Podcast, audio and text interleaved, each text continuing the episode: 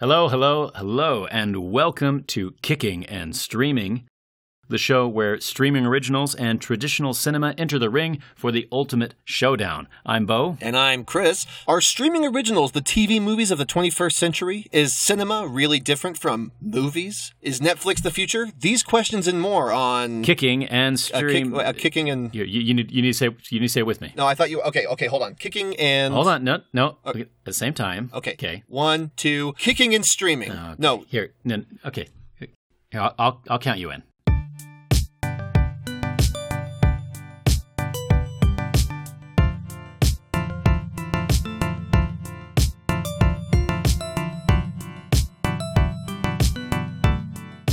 Hey, everybody. Welcome back to Kicking and Streaming, or should I say, Streaming and Kicking. You're probably wondering why I say that. The reason is this is a very special episode of Kicking and Streaming in which we are doing the Criterion film first. Uh, now, actually, now that I think about it, that I mean, calling it streaming and kicking, that would actually mean that the streaming original is first, which it usually is. So I don't know how that would really. I mean, the Criterion. Oh, for a muse of fire Oh. that would ascend the brightest heaven of invention, a kingdom for a stage, princes to act, and monarchs to behold the swelling scene. My. Then should the warlike Harry, like himself, assume the port of Mars, and at his heels, leashed in like hounds, should famine, sword, and fire crouch for employment. Merciful heavens. But pardon, and gentles all, the flat, unraised spirits that have dared on this unworthy episode to bring forth so great an object. My. Can this microphone hold the vasty fields of France? Or may we cram within these earbuds the very casks that did affright the air at Agincourt? Oh, pardon, since a crooked shout may attest in little place a million, and let us, ciphers to this great accompt on your imaginary forces work. Suppose within the girdle of your ears are now confined two mighty monarchies, whose high upreared and abutting fronts the perilous narrow ocean parts asunder. Piece out our imperfections with your thoughts, into a thousand parts divide on man, and make imaginary puissance. Think, when we talk of horses, that you see them, printing their hooves in the receiving earth, for 'tis your thoughts that now must deck our kings, carry them here and there, jumping o'er times, turning the accomplishment of many years into an hourglass, for the which supply admit us chorus to this history, who, prologue like, your humble patience ask, gently to hear, kindly to judge our podcast. Thank you. Beautiful, Beau. Beautiful.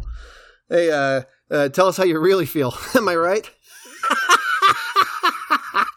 no. Uh, hey, this is actually good. This is a good litmus test for for Shakespeare. If uh, if our listeners joined in and they heard that and they were like, they they they were they were like, what's he even saying? Then you should go study up on some Shakespeare and then come back to this episode because we're about to get all Shakespearean up in here. Yeah, this is a double Shakespeare episode, and my intro also serves to reemphasize the highbrow, lowbrow nature of this relationship. Who's the highbrow? Who's the lowbrow? Well, stay tuned. We'll let you decide, listener. Watch me run circles around Beau on Shakespeare today. uh, so there's so there's a reason that we are uh, doing a Criterion film first, and it's a very very special reason. Perhaps for the first time ever, when we say this is a very special episode, we actually uh, really truly mean it. Uh, we have a, a special guest with us who helped pick this film, and the film that she picked was Chimes at Midnight, which was an Orson Welles film. It, it's a, an adaptation of Shakespeare, a very clever adaptation of Shakespeare, I might add. So, since that was the Criterion film, uh, we, we watched it and picked a streaming response. We'll incorporate our guest into the show here in just a bit, but to kind of give you a little bit of background on the film that our guest chose. So, Chimes at Midnight follows the story of Shakespeare's beloved character named Sir John Falstaff, who is a character that is carried across multiple Shakespearean plays. He's actually prominently featured in a, a tetralogy of sorts called the Henriad, which is the story of King Henry V, King Henry IV, and kind of the the the, the family drama in this monarchy, and it's kind of this sprawling epic. What Orson Welles has done, he's taken Sir John Falstaff's story, as we know it from each of these plays, and he's tied all the appearances together into a single story, kind of binding all the stories together through the one current of Falstaff.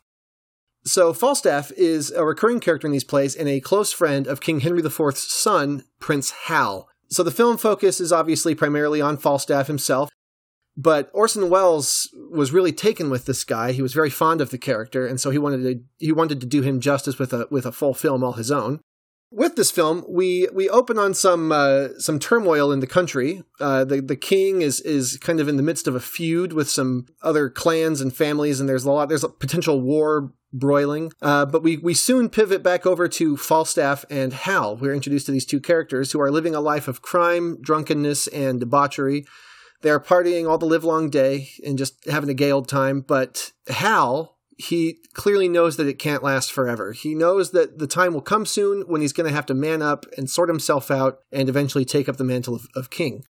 We witness over the course of the story a handful of silly misadventures between Hal, Falstaff, and their little band of rapscallions, uh, intercut with and soon overcome by a more serious matter of the Civil War in England. They kind of begin to interlink, and eventually one overtakes the other, and and the the socio-political situation in England kind of becomes the centerpiece of the story, driving Falstaff and Hal's story along. And we follow this these events and the responsibility that they demand of Hal. And so over the course of the story, we basically witness mainly through the eyes of Falstaff, Hal kind of growing into the man he needs to be, and in the process, sort of outgrowing his friends. It's a really interesting story. I myself am uh, I'm I'm I'm casually familiar with Shakespeare. I've acted in a little bit of Shakespeare. I've watched some Shakespeare plays and films and stuff. I still have to watch a play or read a play or watch a movie at least twice to understand what everybody's talking about. So I'm I'm I'm the dog that begs for scraps at the Shakespeare table. I, I am still trying to find my footing in that world of of, of high dialogue. But uh, yeah, this was a, this was a, really great film. I'm excited to get into it. But first, um, we should explain why we picked this film, and that takes us to our special guest, Beau. Yeah, very happily, we were able to connect with the wonderful and the wonderfully generous Beatrice Welles. She is the reason why we're reviewing this film, this set of films. Beatrice Welles is the daughter of Orson Welles. Mm-hmm. Orson Welles and the countess and actress who went by the name of Paola Mori. Mm-hmm. So Beatrice is an activist. She's done work in fashion design. She also manages the Welles estate. And crucially, she is an actress in Chimes at Midnight, mm-hmm. playing the page to Sir John Falstaff, her father's character. Chris wasn't able to be there, but I sat down with Beatrice a couple days ago and we had a chat about this film and about her father. And I think you're going to enjoy it. So listen up. I'm afraid I'm going to open up with some, you know, a lot of the questions that you've had a, million times. but That's fine. Don't worry. Good. At least I'll know the answer. okay. so so yeah, the we're talking about about chimes at midnight. So uh, I just want to open with the very standard question of what memories do you have of the production? You know, what it was like to be directed by your father. Anything to do with that time itself? Oh, it was uh, it was a wonderful time because it was a wonderful set. In other words, it, it, was a happy movie. I don't think there was a person who was working on that movie, be it behind or in front of the camera, that didn't have literally a blast. I just remember it was not just because I was a child. I mean, everybody just was having such a good time because it was a movie that he loved so much. So, yeah. you know, he was in a good mood about it, you know, so it was, it was fabulous. And I obviously have been on other sets with him, and I just remember this as a joyous time. I mean, it was fun. It was just a fun movie, even though you know it was done on a shoestring like most of his movies. uh, so there was a lot of fun things that were going on it because of that. You know, let's see how can we make you know twenty people look like a hundred and that kind right. of stuff. but no, it was lovely. It was lovely, and the people were lovely. I mean, the actors were lovely, but there was wonderful stage actors. You know, like Margaret Rutherford played uh, Mistress Quickly, and uh, you know, I, I, and I'll never forget. I, tell you an instance that Margaret had. We were it was freezing. I remember because we started shooting in November in uh, in Madrid, and Madrid is incredibly cold in the winter. People Mm. think it's a mild. It's not at all. I mean, it's just God. It's that cold that goes through your bones. And we were sitting waiting to do a scene together, and it was so cold and we were going over the script and somebody came over and said margaret you want you know would you like some some coffee or some tea or something to warm up? She said oh she said i'm not cold. The sun is shining. He is here. And she was talking about my father and i'll never forget that. It was such a beautiful thing to say. And she meant it you know what i mean? Yeah. it was not you know it was just she was just enjoying this so much. It was wonderful. So that's the you know that's the biggest memory I have of that is just the, the joy that it was to make it and how everybody enjoyed being in it and around it and part of it. Thinking about you know, filming in in Madrid in the cold, which I mean, there numerous times throughout the film where you can see an actor's breath you know, Right. because of the because of the chill. But the lo- the location is is so integral to the the story and the way the way that Orson shot it is I don't I I think of I read somewhere someone talking about how strange it was that an American director in Spain shot one of the most English movies of all time but he really does capture you know the the whole Shakespearean spirit and Merry England yes, it and the does. rest I mean, you know, the, I mean, he shot. You know, there's a lot of shots outside of Avila, which is about a two-hour drive, I think, from Madrid, north of Madrid, and that's that when you see the big long wall. You know, um, yeah that you know, and that exists, and that was it's just so perfect for that. And then, in, you know, he shot uh, most of Sir John's uh, part. Uh, you know, Sir John Gielgud, who played Henry the Fourth, yes it was done in that cathedral, and I, I'm trying to remember the place. It was because there's so many cathedrals in Spain. yeah Um, my God, where was it? I'm sorry. I think Oviedo, if I'm not mistaken, but I'm probably mistaken about that. But that was in this beautiful cathedral, and again, there we were all freezing to death. Which happens on many movie sets, trust me, not just Orson Welles low budget movies. Trust me, big budget movies, you freeze to death as well. Yeah, you know, you were talking about how how happy everyone was on the on the set, and certainly, I mean, it was such a a passion project from everything I understand. You know that um, had been years coming, but but yes, it was it was plagued by money troubles and famously by sound issues, much of which has been cleaned up in the Completely, yes. Yeah. No, no. Must admit, Criterion, you know, Janus Criterion, right. have done an incredible job. Oh, it's I beautiful. mean, we yeah, you know Keith Baxter, who played uh, Prince Hal. Yeah. I've known since I was four years old because he was he was on stage doing the chimes because we did chimes in, in Dublin, you know, first. It was Mhm. called the, Falstaff. I think he didn't call it chimes of midnight.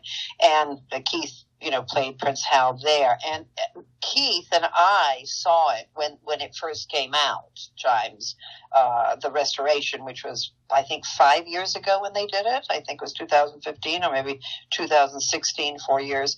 Um, we went to New York and they had a, a showing at the, wow, here we go. Here's the senile moment. I can't remember the name of the, the New York something or other. I'm, apologize. I can't remember it. Anyway, we went and we both sat and we watched it and we said, my God, this is the first time we've heard literally like a whole scene. You know what I mean? That we had, we had never heard before because the sound was so bad Yeah, which is just incredible. So they've done an amazing job. I mean, it's you can actually watch it now and really see see it properly. I think it was so plagued by sound issues that it was almost hard to watch in the past. You know, I'm going back, you know, 20, 30 years. Yeah.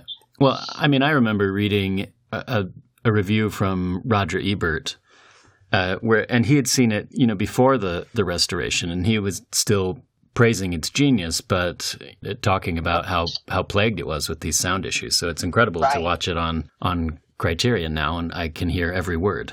Yeah, it's it's absolutely and really they've done an incredible job, and my father would have been so pleased about that, you know, because he loved that movie so much. Um, it was his always said, you know, that was the movie he. If ever there was a movie he should be remembered by, he wanted it to be Chimes of Midnight.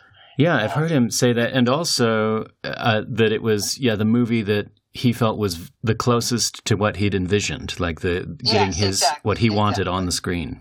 Right, right. So yeah, so it was really, a, you know, there was a, a real passion, uh, you know, involved in the whole process, you know. And after they, as I was in it on, on stage in Dublin, I had it. I didn't even have a part. I was just brought. I was four and a half or five, I think. Yeah. I was brought on stage and had to wave at the end of the and say "Hail the King." That was my big line. Um, you know. So, but after he did that, you know, there was no plan really to make a movie. But after he did it, he decided that yes, it could be made into a movie, and then he started really working on putting, you know, the the five plays, there's five Shakespearean plays Yeah. into a ninety minute movie. You know, it's pretty extraordinary. It really is, and it's it's incredible that it was. Yeah, I mean, obviously, it's coming from those Shakespearean plays, but it's incredible that it was conceived as a stage play uh, initially, just because it's it's so cinematic. It's so purely cinematic. when Oh, I watched it this scene? time, yeah, the the battle scene, yeah. Oh that battle scene! It just is incredible. You know. It's incredible, and, and and so many people have said, you know, that they had never would have never been able to make, you know, their movies had they not seen had they not seen that battle scene of Chimes of Midnight. And Kenneth Branagh said that about his Henry the, the Fifth that he did. Um, what's his name? Uh, I'm really going having a senile day today. Mel Gibson, thank you. Right. Uh, Braveheart, he said the same thing. He would never have been able to do Braveheart had he not seen Chimes at Midnight. And I believe there was a third one. I can't remember who. But, you know, so it's a pretty important, just that alone, that battle scene's a pretty important sort of part of cin- cinema in a way. And I, I was struck. Uh, I- watched it again th- this morning. I've seen it several times Oh, before. lovely. I must watch it again. Yes, I, I have it to watch it.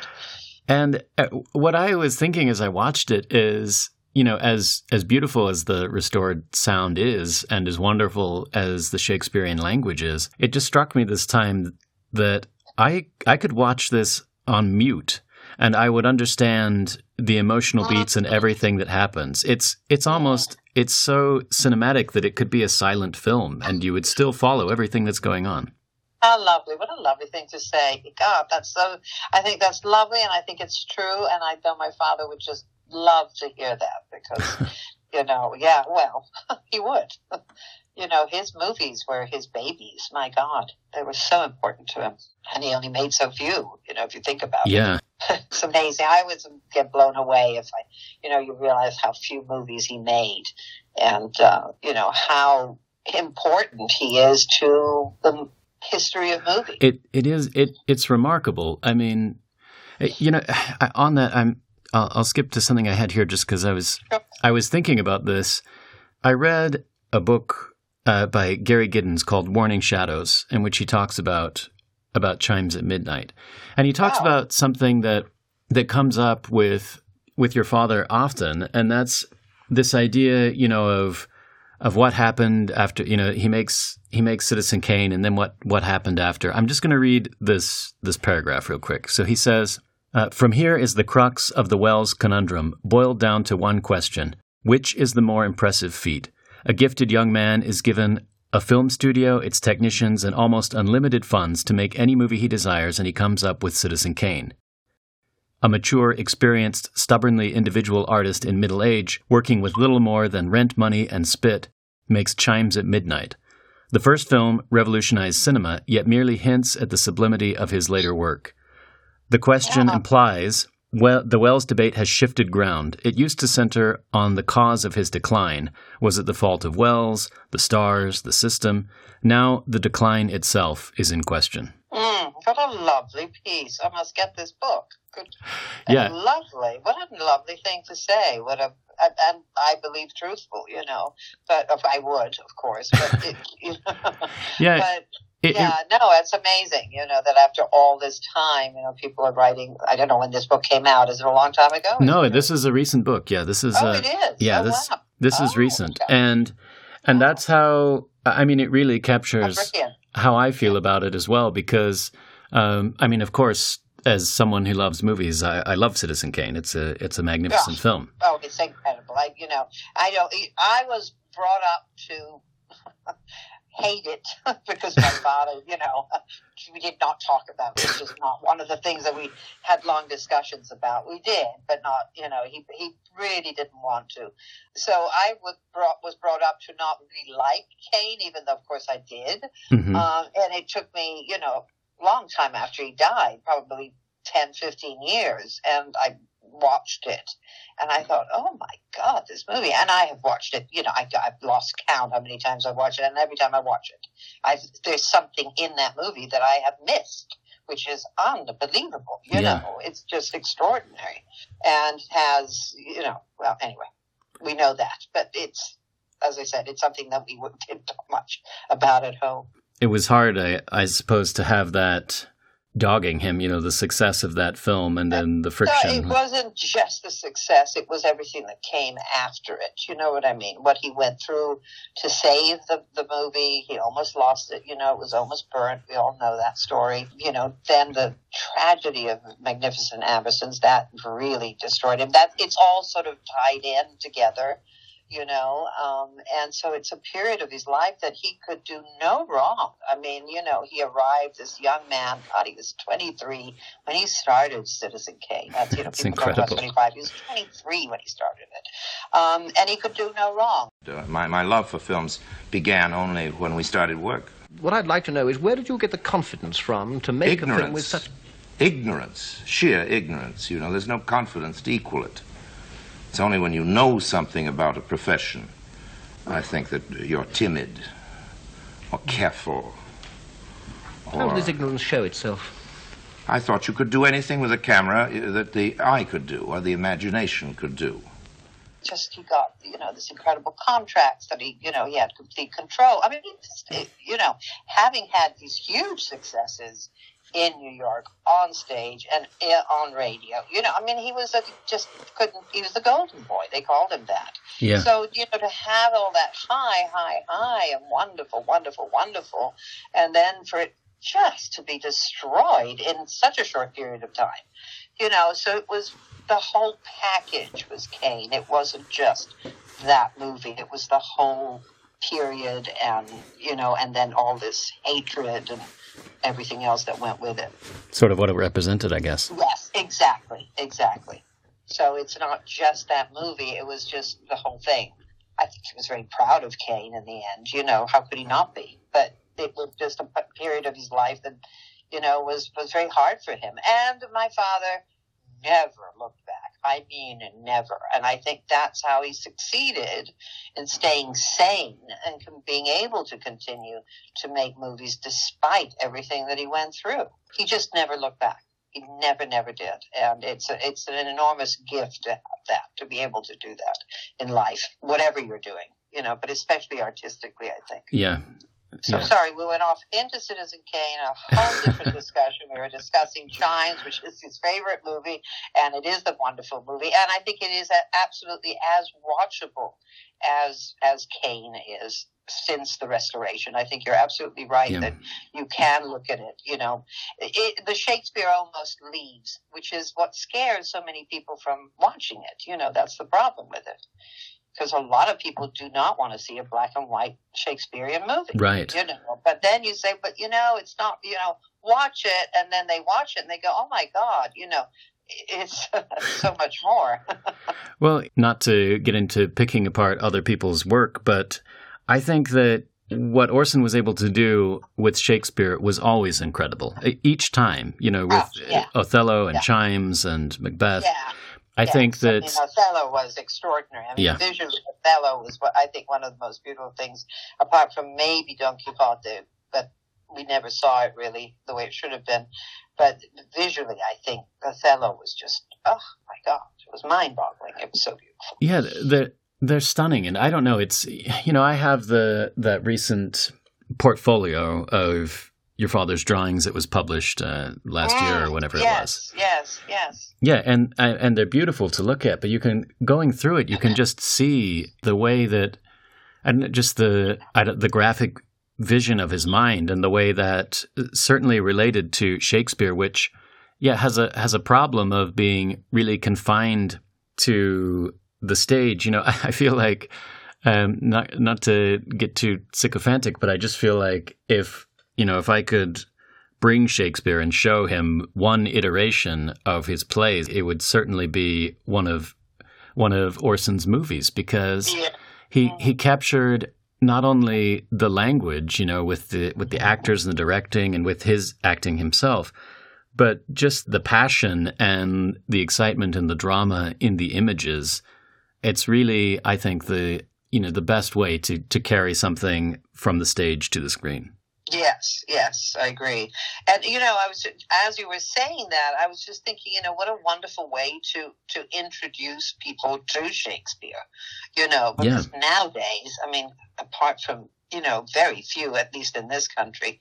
You know, England, they still study Shakespeare, but, you know, we don't. Americans don't. Um, you know, I can't imagine saying to a 13 year old today, you know, what, what are Shakespeare's plays? So name Yeah. me one Shakespeare play. I don't think, I don't, they'd probably say who's Shakespeare. You know what I mean? Um, so, which is a pity. But what a wonderful way to introduce, you know, somebody to Shakespeare with chimes or Othello or even Macbeth, you know Right. very very viewable very understandable you know Uh, that's how i look at it apart from all the cinematic and wonderful things in it they're just very easy you know to, to watch if that's what is the right word i don't know if it is or not you know what i mean but Yeah, well, I agree with you. Yeah, I think that uh, they're again they're they're so visually driven, and everything is presented there so that I, I think it lets you sort of soak into the antiquated dialogue in a different way because you've got so much context there that you know you you may not get on the stage or certainly not by right just reading right the book. exactly exactly it's uh you know it's yeah it's amazing but you know you you're mentioning the book um on on his art and Yeah. obviously you know mark's Cousins' wonderful documentary that he did The know, Eyes of. Orson Welles. Yes. Yes. I mean, you know, when you see those for the first time, either the book or the movie or both, you suddenly realize that, you know, this man was a painter, first of all. And that's why, you know, because he, these, some of these shots in some of his Right. movies are just, you know, they take, they take your breath away. They're so beautiful because he was a painter, you know, I mean, that was his, and it just kind of all fell into place. I thought after, you know, those two things came out, you know, that he understood more about where, you know, that visual of his came from. You know what I mean? Yeah. It's, yeah. So they're, I think they're very important. I think his art is very important in, in anybody who is interested in Orson Welles. Do you know what I mean? In studying him or knowing Yeah. more about him. I think that having that book and having Mark's wonderful movie to, to watch is, is, is an eye opener. It's, it's just another side of him that also helps put the jigsaw puzzle together, you know, a little easier. I agree. Yeah, I'm glad that's done. You know, I'm glad they're out there too. Yes. to. Yeah, I have it uh, sitting on my shelf, and I love to look through it. Wonderful, Bob. So glad. a lot has been said about the way that the way that your father related to the character of Falstaff and maybe saw himself as Falstaff.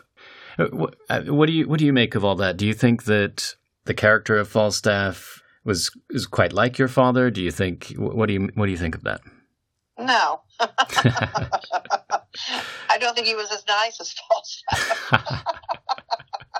no, I'm joking.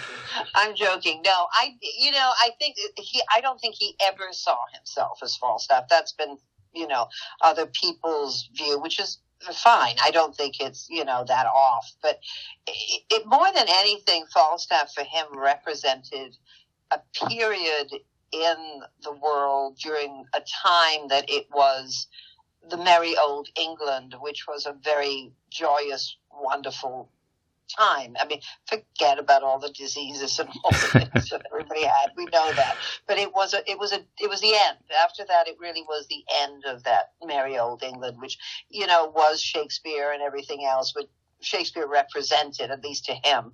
And Falstaff to him represented that time and that joy and that you know there was it, it, was called merry old england for a reason. You know what i mean? It wasn't just called merry old england because somebody said oh that sounds good. You know right. it was it really was. So that's that i think more than anything i i don't think he saw himself as falstaff. And i really don't you know.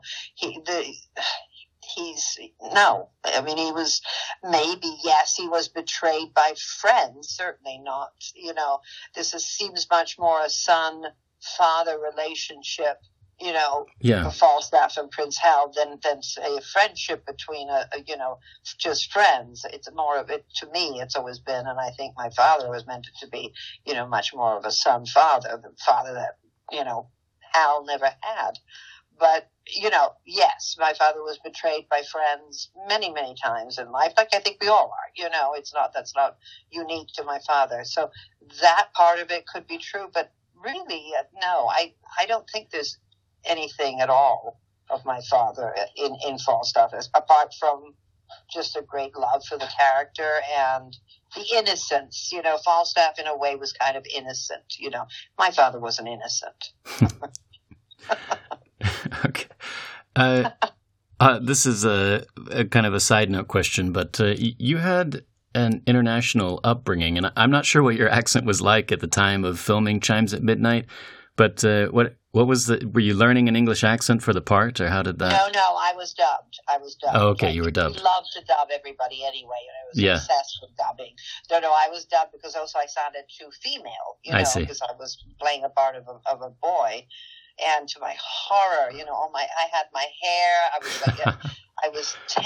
I just turned 10 when we started filming it. And I, you know, I had long hair and I was, you know, thinking I was feminine. You start, you know, at 10, a little girl starts to think of herself. And suddenly all my hair was chopped off badly. You know what I mean? To look as if it was during that period and it was it was kind of traumatic for me i remember because you know living in spain my my friends were all these gorgeous little spanish girls with long beautiful hair and here i was you know always six inches taller than anybody else with looking like a boy yeah yeah Oh, that's funny. But okay. No, I was dubbed. I was dubbed because I really, not because of an accent more than anything else. Um, it's because I, I really was sounded too female.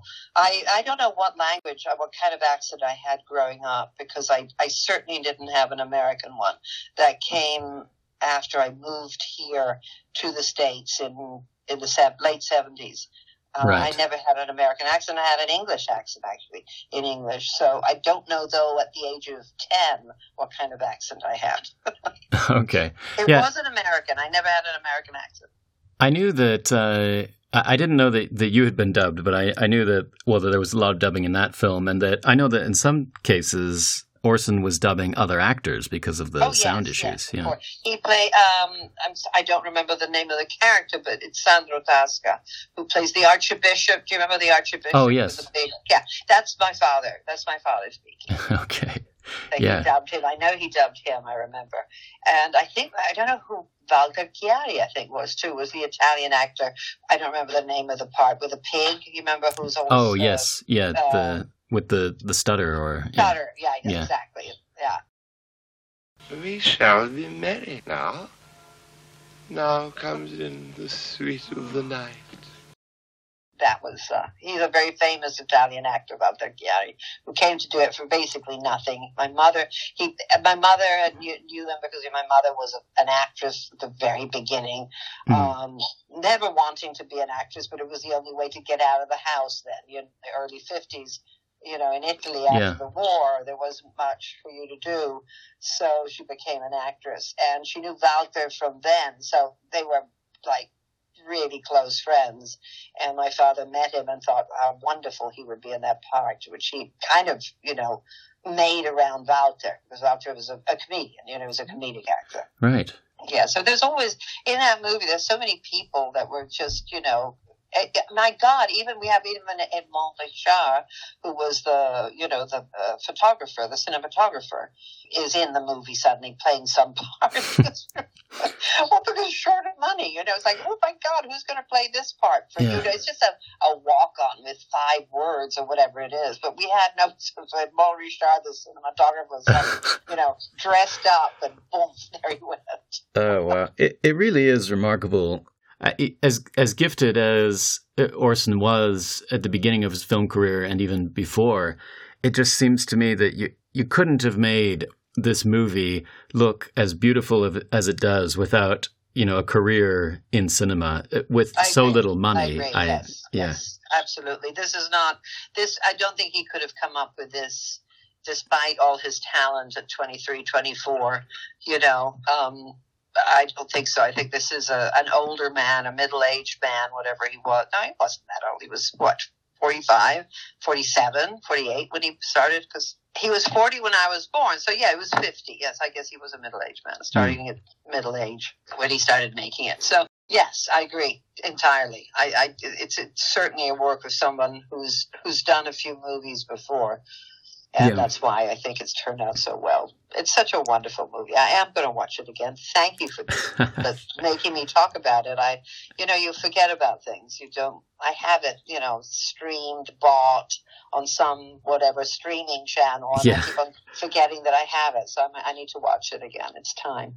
It's you know it's a wonderful film, and I love talking about it because I I like uh, pointing a finger at it. I think it's a film that's too often lost in you know in the in the conversation of I, I don't know. I think people probably talk mostly about you know Citizen Kane, and then after that maybe I- Touch of Evil, Right. Exactly. Exactly. and it's such a, a beautiful film and something that I think. Uh, well, not only useful for you know studying Shakespeare or simply for uh, getting lost in the the emotions and the images, but also for such an important movie to to the history of film. Like we were talking about the battle Right. scene and uh, Right, so many right. of the editing, you know, tricks. I guess we could say that were used. and- Yes, yes. yeah. My God, I know exactly. Sort of moving that famous scene where where, the, all the soldiers uh, have those long spears, and it was when Prince Hal, I think it's in the cathedral, if I'm not mistaken, when he's walking up to see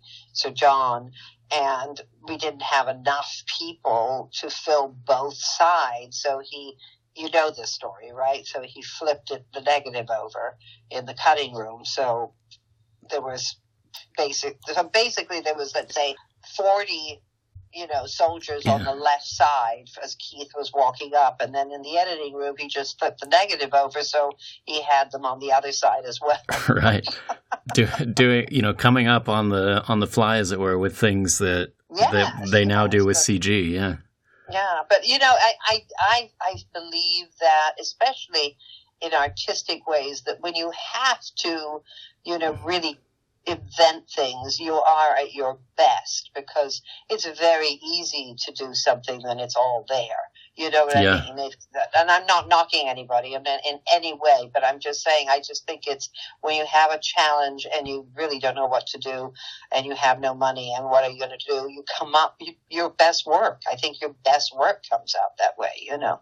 i think there's a lot of truth in that the having to overcome those challenges you know having the passion for the story and then Right, exactly. Exactly, yeah. Exactly. Yeah. totally, totally. And he certainly did, you know, especially that one. He just loved it so much. And, you know, it was, I mean, it was a huge success in Cannes. It gave, they gave him a special award for it. I can't remember what. Um, it didn't win the Palme d'Or, but it won, you know, some special award. They, they loved it. I mean, it was, you know, a huge success. But again, I, you know, this is 1960. I think it came out in 65 or 66, maybe. Um, I think it was at the Cannes Film Festival in 65. And so, you know, who's going to go see in 1965 a black and white Shakespearean movie? No, nobody, yeah you know. I mean, it's just that's, you know, it's Spain, you know, a few people saw it because it was shot there and all, you know, and everything, and everybody recognized the places, but it ends there, you know. But black and white Shakespearean movies aren't, weren't, they might be today, watched more, I don't know, depending on, you know, the budget yeah and who Yeah. puts it out and who's in it. That's the, that's the secret. It really is. Yeah, and that's the other thing. I mean, there was really nobody in that movie apart from my father and maybe Jeanne Moreau, who were really well known. Sir John is a is a wasn't a well known movie actor in 1965. You know, in America. I mean, Sir John Right. after became that after Arthur, I believe. You know, Yeah. people knew about him as a, who were into theater, Yea, there thou makes me sad, and makes me sin in envy that my lord Northumberland should be the father to so blessed a son.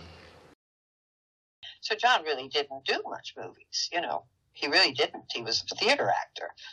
So there weren't any big names to, to at least for this country in 1965. Plus, you throw a black and white movie, and black and white was so out in the 60s, you know, and you throw in Shakespeare. It's, it's like, whoa, yeah.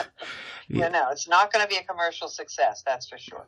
Yeah, I think you have to have, had the vision and passion that he did in order to Mhm. to go and through I with it. thank God he did. You know, thank God he did. Thank God he did have this this passion and and Yeah, absolutely. and want to make things like chimes, like Othello, like so many. You know, they're just really.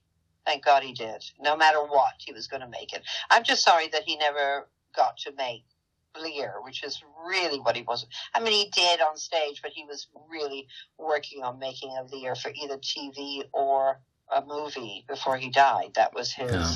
That's what he was working on. Everybody thinks he, he was working on the wind. It's not true at all. He, you know, he gave up on wind a long time before he died. No, he was passionate about Lear, and he thought that maybe there was a possibility that it could, it would happen.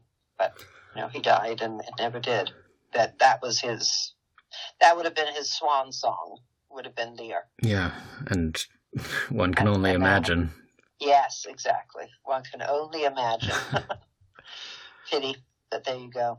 Well, uh, I wanted yeah, thank you so much for for coming on. I don't want to take more of your time. I have one more question. Sure. This uh, uh, our podcast, Kicking and Streaming, is sort of comparing the the cinema experience or traditional, you know, theatrical movies with home viewing and streaming. Uh, obviously, Orson never saw streaming, but do you know No, what his thoughts were on VHS or or or TV or any of that? Oh, or- anything, anything, anything new, he was fascinated by. Hmm. Uh, you know, I, I, I, absolutely anything new. I mean, it's such a pity that you know he didn't last a little bit longer because you know the the the advances in. I'm not even talking about today. Just when he, you know, ten years after he died. I mean, we're yeah, extraordinary in movies. I mean, he would have just loved it, all of it. You know, he would have, he would have, he would have absolutely loved it because he was fascinated by anything that could make it uh, something better. You know what I mean? Which, my God, today, I mean, you know, it's incredible what can be done in a, by making a movie. You know, no, he would have loved it. He would have absolutely loved it. It's a pity. It's a great pity. And who knows what he would have done with it. yeah, you know. it's just a little bit before his time. He really was. He should have been born perhaps in the 50s, you know. He would have been an amazing, amazing what he would have done today, you know. I think that's right. Yeah. That he was there at that time for a reason because he's made a difference to many, you know, in the way they make movies. He's still studied today and, you Oh, know, absolutely. Still So, cited uh, by so many as their know, inspiration. You know, and I, I read somewhere or somebody told me that there, he is the person in movies that there's more books written about than anybody else. Did you know that? I didn't know that. That blew me away. I Yeah. mean, that's my father. You know, I have to, you know, I have to separate myself. Sure. I mean, like, you know, yeah, I guess you would. I can't think of him in my mind. No, I don't. I don't think of it. I have to step back and look at him as this great, you know, this really great director, this great movie maker, artist, whatever you want to call him. But it was like I couldn't believe it. He is still the most. There are more books written about Orson Welles every year. I don't know how many new books come out about Orson Welles. I mean, so mind-boggling. Yeah, the, it's still You know, It's still documentaries dead. and He's books and- what, yeah. thirty. He, he, he died in 1985, so that's my God. You know, Right. 35. It's incredible. there's even the movie coming to Netflix next month. I think. Yeah, about That's Citizen right. Kane. Yes, yeah, the Mank, Mank Yeah. about Mankiewicz. Yeah. yeah, it's yeah. No, it never ends. It never ends. It's extraordinary. You know, you And here, in a sad way, in America, people don't really know who he is. You know, because it happens to me. Because you know, I say something, or and I say Orson Welles, and some people say, "Oh, yes," and other people look at me and they say, "I know that name," and then I say, "It's the man who made Citizen Kane," and they go, "Oh, I yes, okay, then I know." Wow. So he would hate that, but that's you know that's how it's become, or they've never heard of him at all. And Europe, though, France, England, Spain, Italy, you say Orson Welles to anybody, and they go, "Oh my God," you know, Hmm. which is so strange, you know, because he was an American. Yeah. but we are, you know, we live in our social media fast, whatever world that we can't we can't look back anymore. We just move forward. It, it's true, and I guess the the biggest advantage is that now you know with the well with what the releases that Criterion has done, and also on the Criterion channel, that these movies are so much easier to see than ever they were before. So Right, which is wonderful. You Yeah. know, that is wonderful. It really is. I'm so glad they have.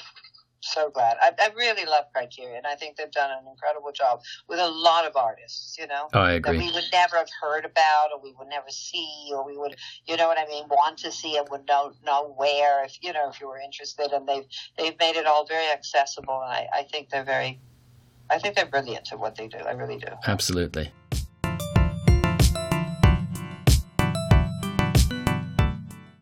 All right, so that was a really fun listen, and I am filled with regret that I wasn't able to be there because she she genuinely seems like the kindest and most intelligent person. Very gracious.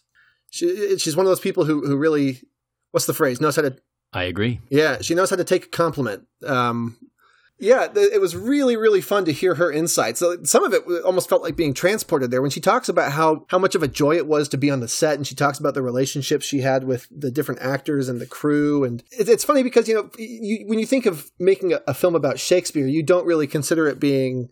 I don't necessarily immediately think of it as like, we, this is fun. We're having a fun time making this movie, even though it is kind of a comedy drama. But wait a second. Wait a second, Chris. Yeah. Now, is, is this a is this some kind of jab? Earlier this year, I directed you in a Shakespeare production, oh no. and you're telling me that you can't imagine putting on a Shakespeare production being a fun experience. Well, now, Sibo, there's there's we, this is fun, and then there's hmm, this is fun, and uh, the, I see. the the, temp, the tempest well. is somewhere in the middle there. no, uh, Pray continue. I do it again. No, it was it, it was really really cool to hear it from her perspective because I don't know the the film has an almost mythic quality to it for me where it's hard to imagine even being there in the first place. So her her insights were were really really cool.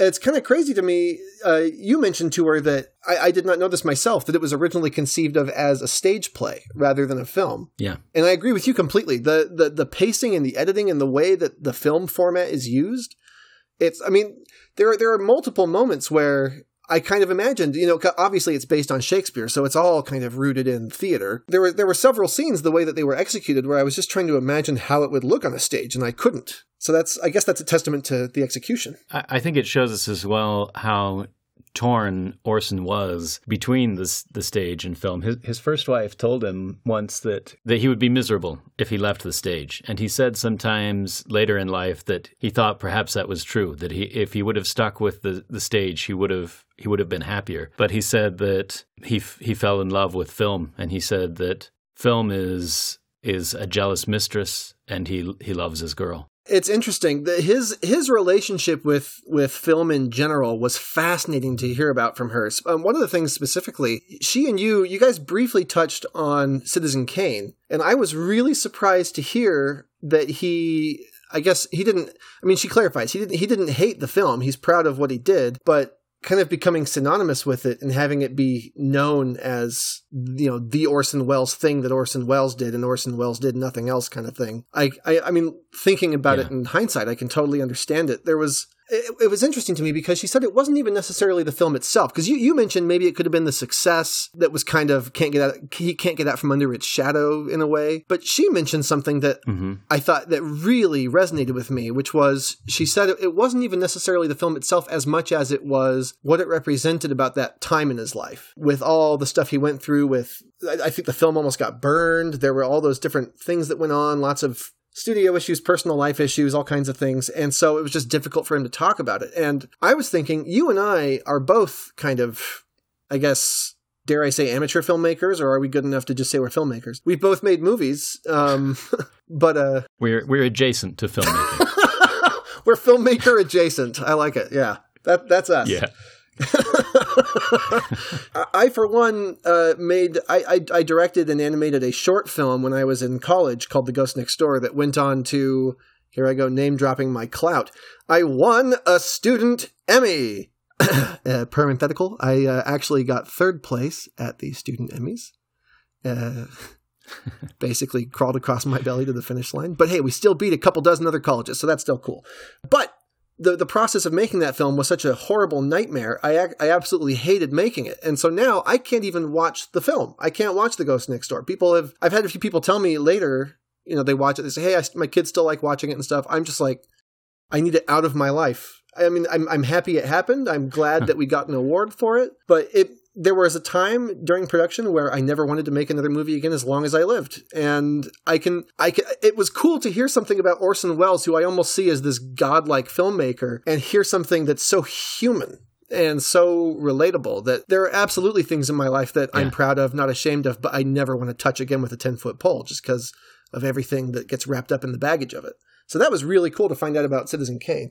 Yeah, I, I think as well, you almost have to protect yourself against it. You know, Beatrice was also talking about how he never looked back.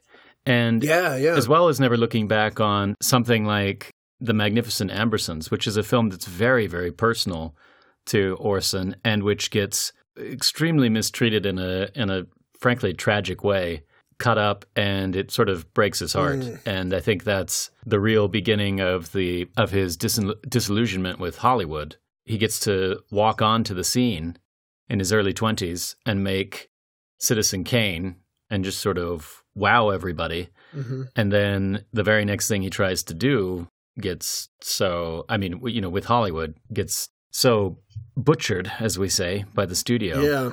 that it just creates that. But but also there's you sort of have to protect yourself, I think, from looking back on and I I guess Orson had built-in protection for this by the you know by how fraught his career was with various issues and betrayals and so on. Mhm. But you know, it'd be hard to to really embrace the label of being a cinematic genius, having made this great film as a hot young director, and to let that saturate your choices and your work from then on seems very dangerous to creativity to me. Yeah.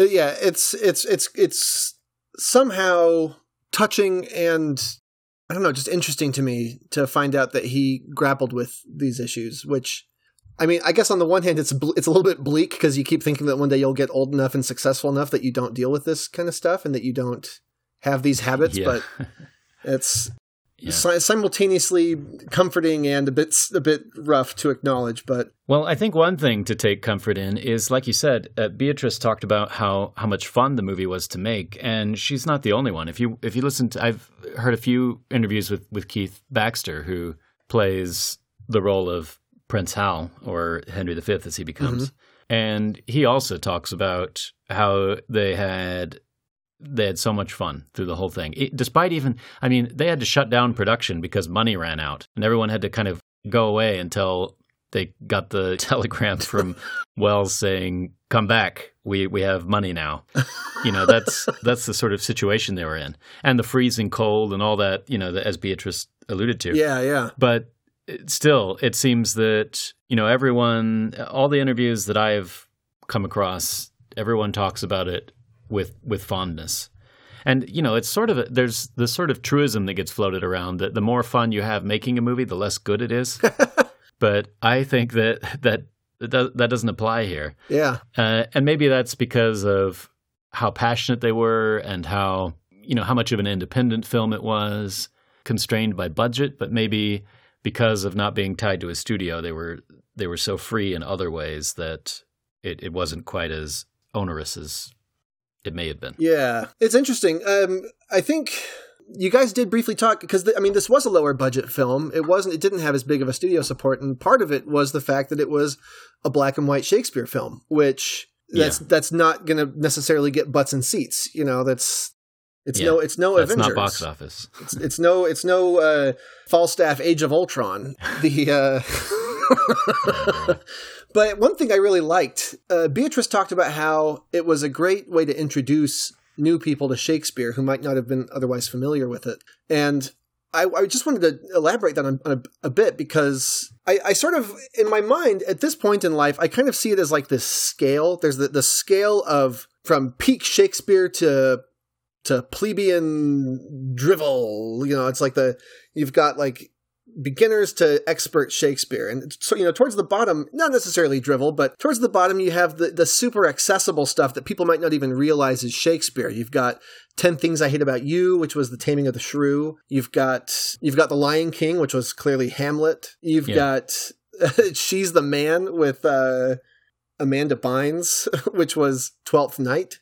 Right. So, you, and so once you kind of get your feet wet with these and you're like, say, I really like the nature of these stories, you kind of, because uh, you, you can kind of get your feet wet with something like this. I mean, you've had a little taste of Shakespeare disguised as pop culture, and this is a great film for when you want to kind of get a bit more serious about it. Because, I mean, this is classic Shakespeare, but presented in a very clever, creative, fun spirited way, as opposed to perhaps, and this is purely my opinion, but some of the more, I guess, high high art Shakespeare that's that's a very very faithful adaptation with very little, you know, very little permutation, very little deviation from the source. Like a lot of Kenneth Branagh's adaptations, Akira Kurosawa's Throne of Blood is is kind of a, a dense one to get into as far as accessibility. So if you're looking for something that doesn't treat you like an idiot and it trusts you to follow along, but it also knows how to really squeeze the joy, the, the, the, pure joy concentrate out of what Shakespeare represents to a lot of people. I think, th- yeah, this is this this is probably the first. If if anybody ever tells me they're like, "Hey, I just found out ten things I hate about you with Shakespeare," that's crazy. I want to find out more. I can be like, well. Have you heard of the Chimes of Midnight? It, it's it's it's really really well executed, and and he has a lot of fun with the source material with the source material, and we can get into that a bit. But yeah, I appreciated that she said that that this this is a good way to get somebody into Shakespeare who might not otherwise have given it a shot. Yeah, and you know, despite the the fact that it's Shakespeare, which people sort of associate with English class and things they didn't understand that they didn't want to be doing at the time, mm-hmm. and black and white, which people sometimes unfortunately associate with boring films. But but you reminded me now. Age of Ultron. You were making a joke about Falstaff. Age of Ultron. Age of yeah. Ultron was di- was uh, directed by Joss Whedon, wasn't it? It sure was. Yes. Yeah, who himself also made a black he... and white Shakespeare movie. That's right. What was it? Much Ado About Nothing. What was the one that he did? Yeah, yeah, he did. He did a, a quick. Ver- I think it was during the writers' strike. Yeah, he, yeah. He got together at like his house or something with um, some of his acting buddies, you know, Nathan Fillion and others, and that's right. Yeah, they did a they did a black and white modern dress version of Much Ado About Nothing. Just a odd connection there. Yeah. um, yeah, I, I think sometimes part of what we're tapping into here is the idea of what makes this accessible in a way is the is the rhythm. It's not stilted. It's not stagey. I've actually got a, a little clip from from the man himself here, from Orson, that is, not Shakespeare, mm. um, talking about his approach to rhythm in cinema. Welles, of course, being not only a writer, actor, director, but also an editor. I think that movies depend so much on rhythm. They are so close to music, a movie is. Closer to music than a drama of the theater that uh, if the sound and the rhythm of the sound, above all the rhythm, is wrong, no image can, can save it. Because the rhythm of the sound Yes, I believe sound is the is the first human sense for the theater, not the eye.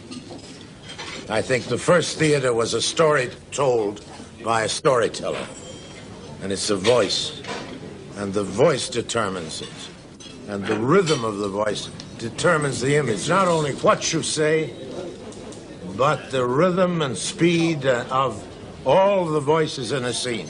So I often, when I direct, turn my back on the scene.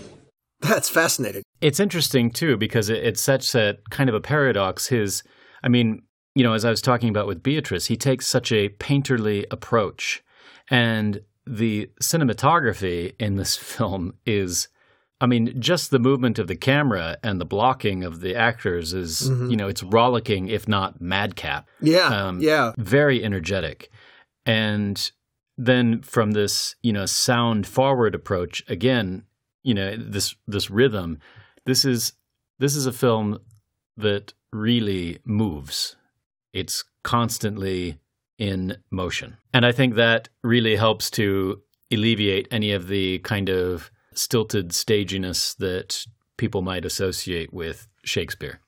It, it- it's really, really interesting to me because for I'm trying to think of, of many of the many quiet moments in the film. There's pretty much good dialogue going on at almost all points. Even during slower moments, there's really good dialogue between the characters, and it's making me realize. I think one of the things that really carries it. And it makes so much sense hearing him talk about sound is the confidence with which the lines are delivered.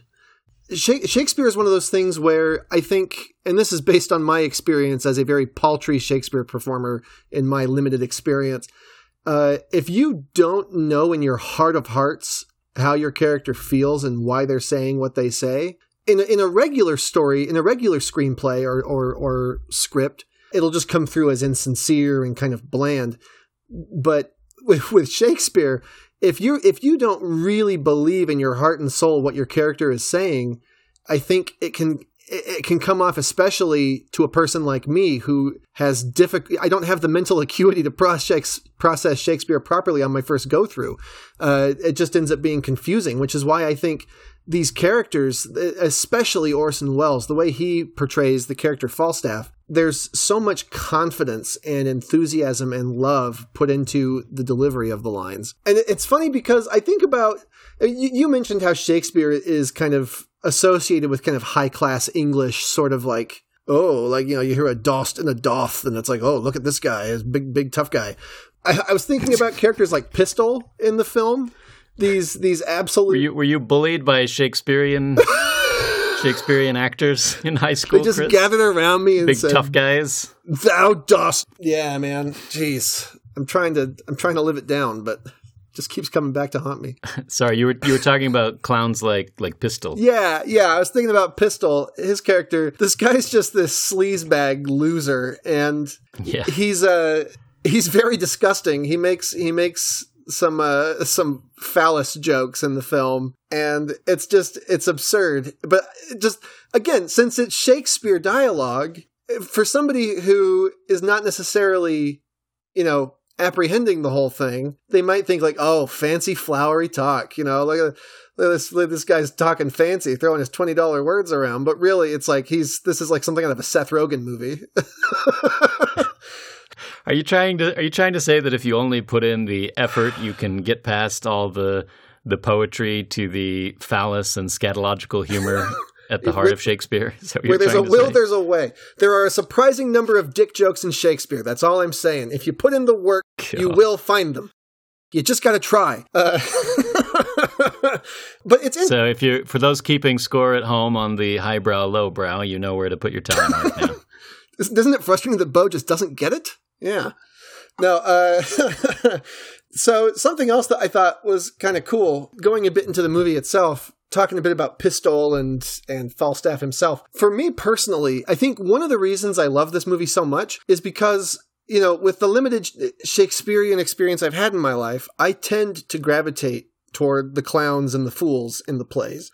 Shakespeare almost always allows. I, I can't think of any. I haven't seen every Shakespeare play. I've only seen a few actually, but the ones I have seen, there's usually at least one idiot that the audience can kind of take a breather and kind of like, oh, thank goodness this guy's here to make a jackass of himself, so we can so we can not get too depressed watching Hamlet ruin his life. So I've always kind of gravitated toward that because I was a class clown growing up. One thing that I think this movie captured really well, especially towards the end of the film, was that uh, even fools have to grow up at some point. and there's there's a feeling to Falstaff in this movie, especially kind of progressively as it goes on that kind of reminds me of some some interviews I've seen with Robin Williams where you get kind of the world weary clown who's seen enough stuff to to have their worldview affected a little bit, but they're deep down they're still the clown, they're still the fool. I, I thought this was a very mature and interesting look at a character like Falstaff, who obviously he's not as big a clown as Pistol, for instance. Pistol is just straight up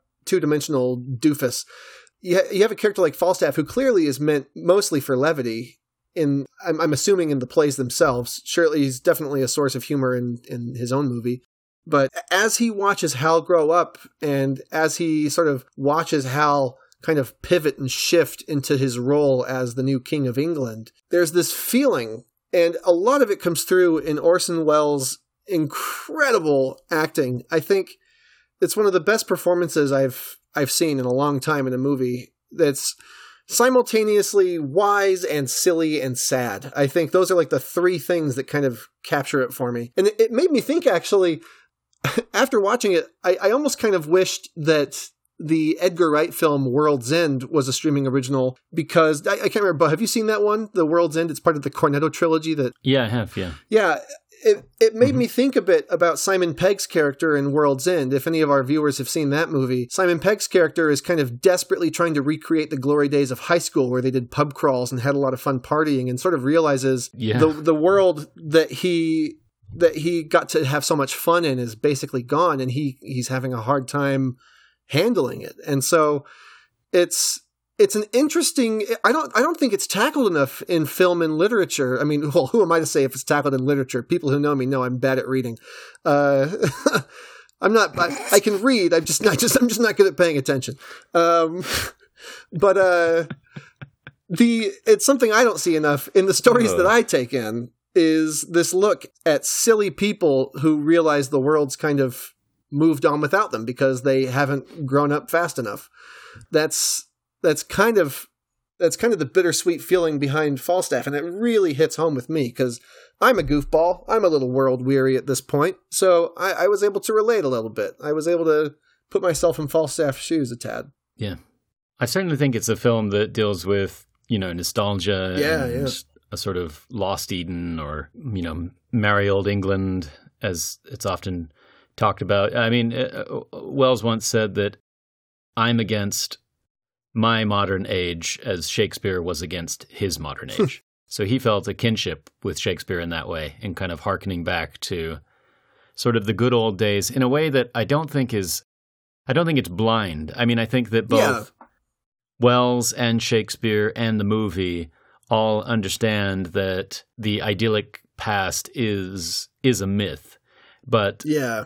Still, it's something in the way that it's yearned for and in the the innocence of it or the those childlike qualities that are that are lost by moving away from it and it's sort of a lament to those sort of things um, yeah along with whatever else it is yeah you're almost left with this impression that you know time must go on society has to progress things have to change they always do but you also have to acknowledge that there are some people who are kind of islands unto themselves who just some people just kind of end up stepping back and letting the rest of time move on without them because they, they find that that comfort zone. And it's it's cool because it's not really a commentary on for for how kind of gross and and uh, not necessarily gross but piggish Falstaff can be in the film. You're not I, I I have no disdain for him by the end of the film. I only feel you know love and sadness for him by the end of the movie. If sack and sugar be a fault, then God help the wicked. If to be old and merry be a sin, then many an old host that I know is damned. And if to be fat is to be hated, then Pharaoh's lead kinder to be loved. Oh, my good Lord. Banish, Peto. Banish, Bardolph. Banish. Poins, but for sweet Jack Falstaff, kind Jack Falstaff, true Jack Falstaff, valiant Jack Falstaff, and therefore more valiant, being as he is old Jack Falstaff. Banish not him, thy is company. Banish not him, thy is company. Banish plump Jack and banish all the world. So it's not it's it's not a cautionary tale, and and it's also like you said, it's also not saying like quit liking progress so much. It's making people like Falstaff sad. It's just it's just what happens. There's not really a. I mean, uh, we get some of the side characters are are sort of villainous, but even you know if you look at Oh yeah, uh, yeah. King Henry IV or Prince Hal or Falstaff or even Percy Hotspur, these are all characters that we are that we sympathize with. Yeah. that we understand what they're trying to accomplish, where they're going, and none of them is a villain. And I don't even think they they don't even see each other as villains. You know, even Yeah. even though they have to meet on the battlefield, they don't. You know, there isn't a there's no hatred. Yeah, it's interesting. And I, I actually, I really liked that there was this scene with Hotspur where, I mean, at the start when we see him, he's basically just a ball of rage. And he's sort of, in my mind, kind of painted as the setup for the film's villain, as if he's going to be like the guy who's the source of the contention and the violence in this story. But, uh, obviously there, there's a couple of things that happen with his character fairly, you know, earlier on than I would have imagined they would in this, in the film. But pro- probably just like a third or a quarter of the way into the film, we see him at home with his wife, just having this fun little, this fun little intimate scene together. I'll know your business, Harry. If you go. So far afoot, I shall be weary, love. Faith, I'll break thy little finger, Harry, if thou wilt not tell me all things true. Way away, you trifler! Ow! Love, I love thee not. I care not for thee, Kate. This is no world to play with mammoths and to tilt with lips. Do you not love me? Do you not indeed? Nay, tell me if you speak in jest or no. Come, wilt thou see me ride? And when I am a horseback, I will swear I love thee infinitely. It, it, it made me wish that there were more films. I mean, because everybody talks about how, like, you know, a good villain is the hero of their own story. And I think that there have been some recent efforts in pop culture to try and create villains with slightly more understandable motives, you know, like going going super duper pop culture, you know, you have the Avengers films and Thanos and people say that they kind of get why he'd want to do what he does or whatever, but even with that, there's there's something to be said for a moment where you get to see your supposed villain reacting to things the same way that you probably would. I mean, even as he's reading this this diatribe, this this message, basically, I mean, I think I think discouraging him from carrying through on his threats for war and stuff. He's reacting to it like my dad reading the Sunday paper and being like, "Can you believe what they're doing in the House, you know, in Congress right now?" kind of thing. And he gets this this this moment with his wife, and it's just it's yeah, it's very humanizing. I, I, I think that the I think the character of of Hotspur in Chimes at Midnight is is key to what Welles is trying to say. Because I think if you look at this idyllic sort of um, you know Welles and uh, and various Wellesian scholars and and well scholars of you know the matter of England will talk about Camelot as the great the great myth, the great idyllic time in English history. Mm-hmm. And I think if Falstaff sort of personifies the, you know, the the roguish, foolish, free spirited kind of attitude of, of this time, I think that Hotspur is sort of the the nobility Mm. of Camelot. And and especially I, I really enjoy the performance by Norman Rodway. I think he really captures the kind of the the anger and the passion and the grievances that he's suffered, which are which are real grievances that he has with the king, Mhm. and you know this constant issue of legitimacy that plagues the entire Henriad.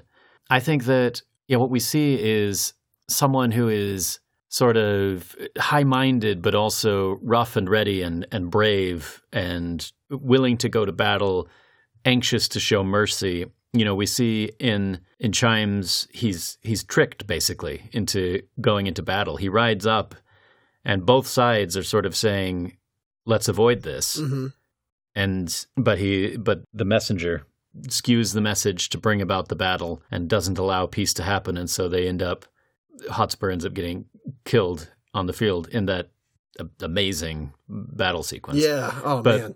I, I think he, I think he's a pivotal character. I really liked the way he was played, and I really liked as well the moment that we're talking about that we get to see with him with his wife, Kate, in really, you know, the only, it's the only um, romance. I mean, we we have a bit of romance between Doll and Falstaff, you know, but Yeah. she's she's a prostitute and she's passed around, you know, even in the various scenes, just sort of thrown from man to man, which seems fine with her. But you know, here we have uh, Kate is is a noblewoman with her noble husband, and we get to see their love, but it isn't um, stuffy in any way. It's it's Yeah.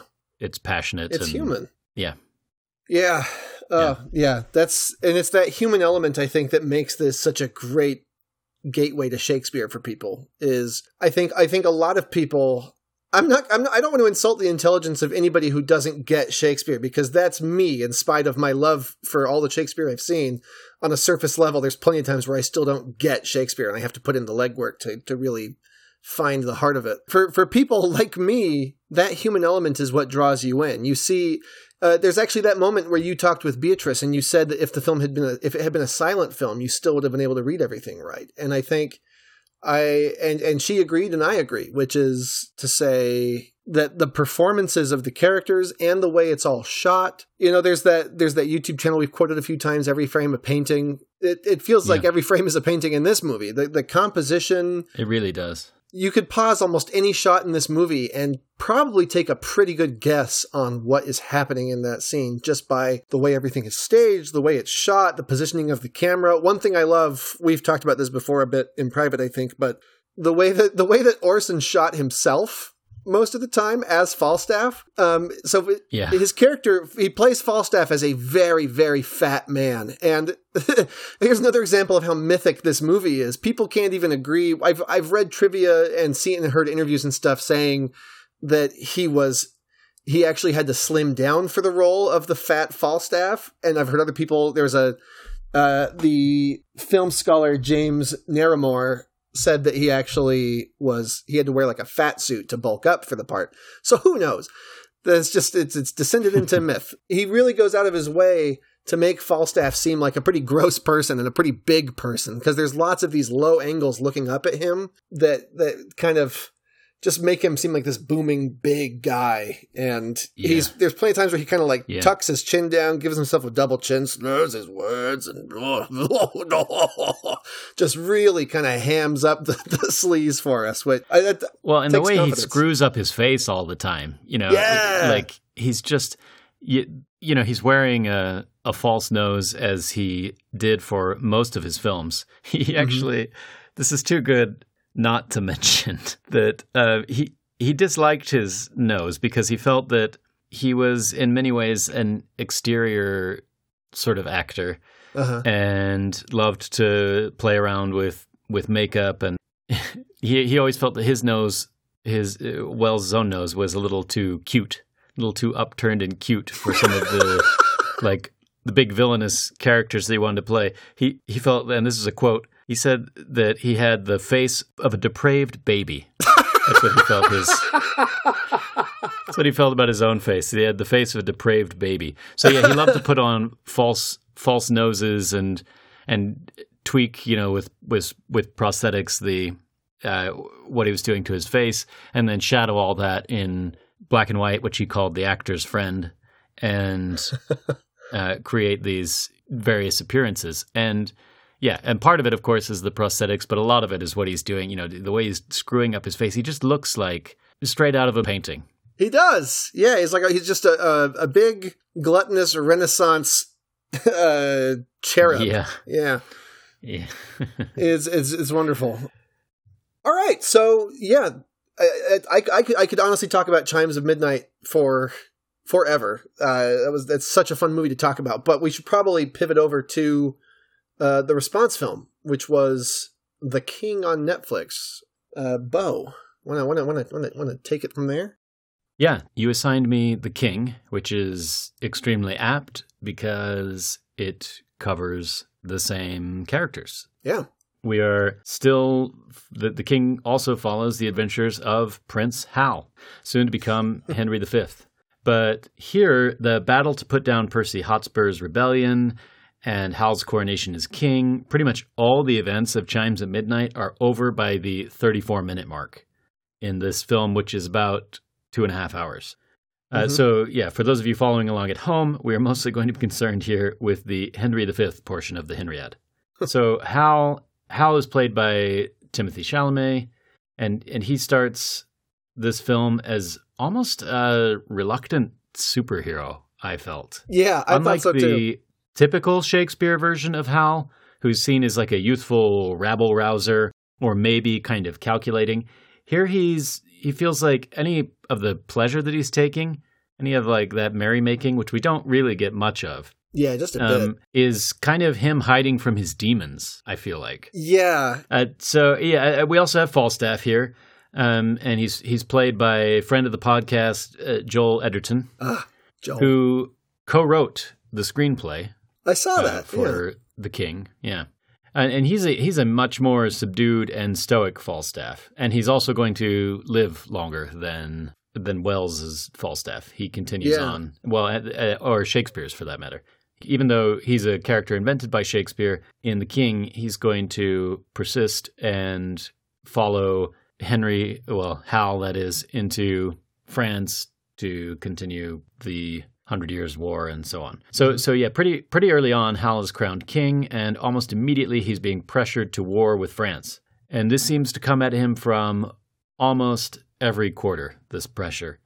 One of the key influences or influencers is William, the Chief, William Chief Justice, uh, who is played by Sean Harris He's a fantastic actor. and he yeah he really is uh he's got that sort of yeah there's something kind of magnetic and occasionally powerful occasionally dastardly but he has a very watchable face and an odd energy and the distinctive kind of raspy voice Oh, what we are witnessing is a stirring of which we must be wary.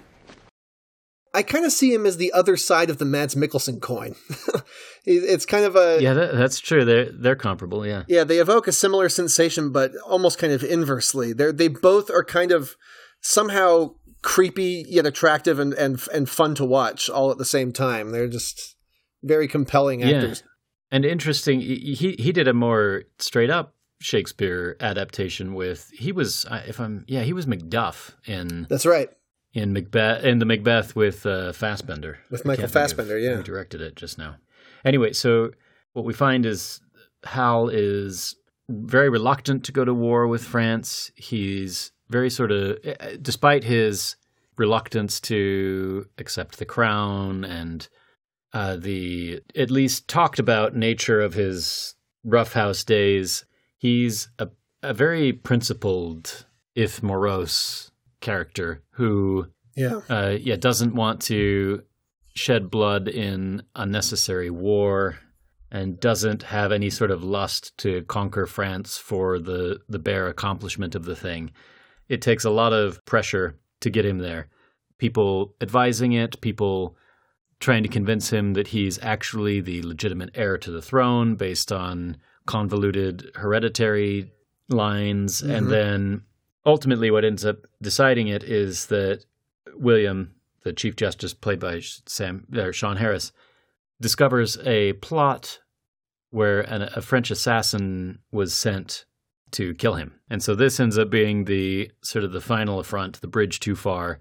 Hal decides to take the war over to France. And he even convinces his his old buddy Sir John Falstaff to essentially become a, a, a general in this escapade and, and off they go to France where they're going to have some very important battles. Indeed. And that's yeah, the basic setup of this film. So yeah, following a mixture of mythology, actual history, and the Shakespeare version of events.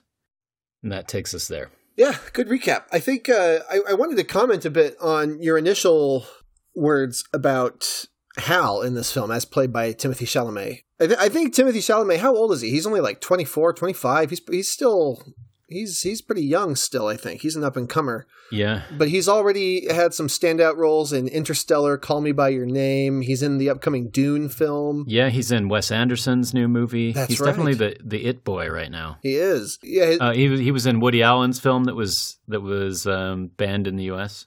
oh, really? Yeah. Interesting. He's also in uh, Lady Bird, um, which was another Right. big one that made Yeah. waves. Uh, he's.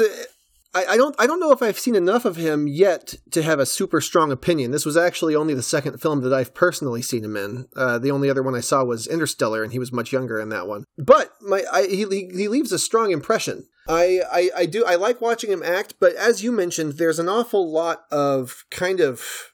I'm not going to say two dimensional brooding, but it's not particularly deep. Because, like you said, there's. It's interesting in Chimes at Midnight. You get the feeling that that Hal is kind of learning to take responsibility, whereas in this one, it seems almost like he's already got what it takes to be a king. He just doesn't want it. He's the John, he's the Jon Snow of, of this film, it, and it's it's interesting. There's actually, you know, nowadays there's you, you hear a lot of times the phrase thrown around Mary Sue or Gary Stew or whatever, where it's a character who is so perfect as to be unrelatable and even perhaps unlikable to, to certain viewers. And I think Chalamet does a great job. I think that the I, I, thought the dialogue was all well written and everything, but I think narratively, uh, his character, it, it was the kind of thing where we sort of watch him go from one scene to another, having an opinion and ultimately being right. And the only times that he makes mistakes are when he listens to the advice of other people who were, were either foolish or had bad intentions. So it, it it makes for kind of an uncompelling character, and that's I mean, I, I guess I'd say that's on paper because it's fun to watch Timothy Chalamet act, but I, I was I, w- I was a little surprised after watching Chimes at Midnight at how, frankly, kind of uninteresting Her- uh, Hal was in, in in The King. Yeah, I mean, and they they definitely take away which if the riotous sort of womanizing nature wasn't entirely made up by Shakespeare, it was at least cemented in the popular mind by Shakespeare. It doesn't Yeah. Actually seem to have a lot of bearing historically. And uh, what David, I think it's David Michôd, I think that's how it's pronounced. What nationality is that, by the way? That last name, David Michôd.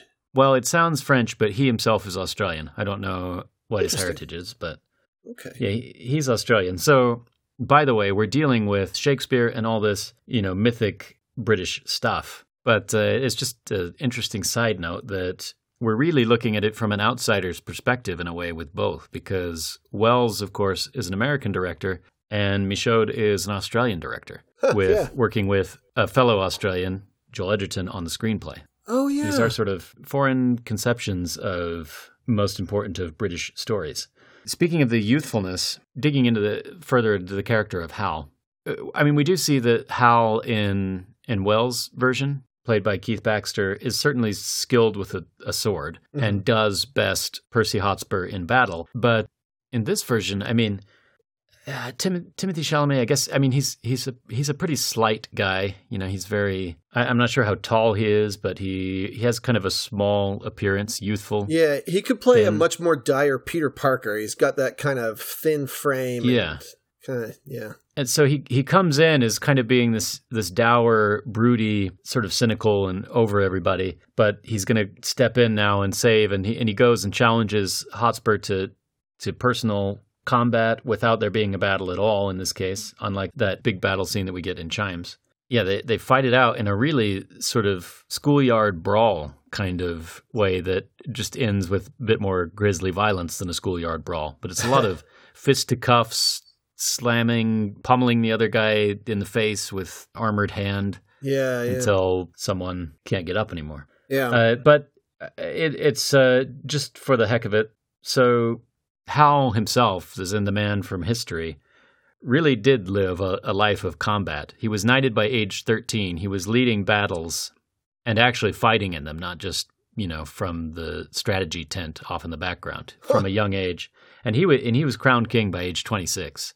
So Timothy actually, you know, historically maybe sort of looking and fitting the part in that way with Yeah, his fits the bill. with his youthfulness. Yeah, yeah, I, I think he was a good pick for the character. And another one, another bit of casting that pleased me even more was Joel Edgerton. Man, I say this not out of concern for our king's well-being, but more for fear of the drunken soak to which you'll be likely to succumb should you fail to heed his call, and he were to die without you having squared your ledger. Based on the fact that he was one of the co-writers, I wouldn't be surprised if he helped write this, thinking like, "Oh, please let me take a stab at Falstaff." I, I wouldn't be surprised if he was champing at the bit to play that role because I actually I really liked his portrayal of it. It was very very different from Orson Welles' version, but Yeah. you could kind of see, I guess, the seed at the at the center of it, almost as if you were to consider, almost if you considered the original play as like scripture, and these are just two different interpretations of it. He, he- he still plays him as kind of a kind of a, a whimsical, kind of wistful drunk with some some world weary experience and, and wisdom and knowledge locked away. But I think I think it's safe to say Joel Edgerton's Falstaff has things a bit more together. Yeah, I, I mean, I don't. I'm not sure to what extent I, I agree with you. Actually, Oh. I think that. I mean, the characters are so essentially different. I mean, maybe maybe Welles Falstaff has a sort. I don't know if he has courage exactly. He's kind of a coward. He at least has love, which I suppose is a you know, and some loyalty, which is, I suppose is a sort of courage. That's true. That's But- true. Yeah.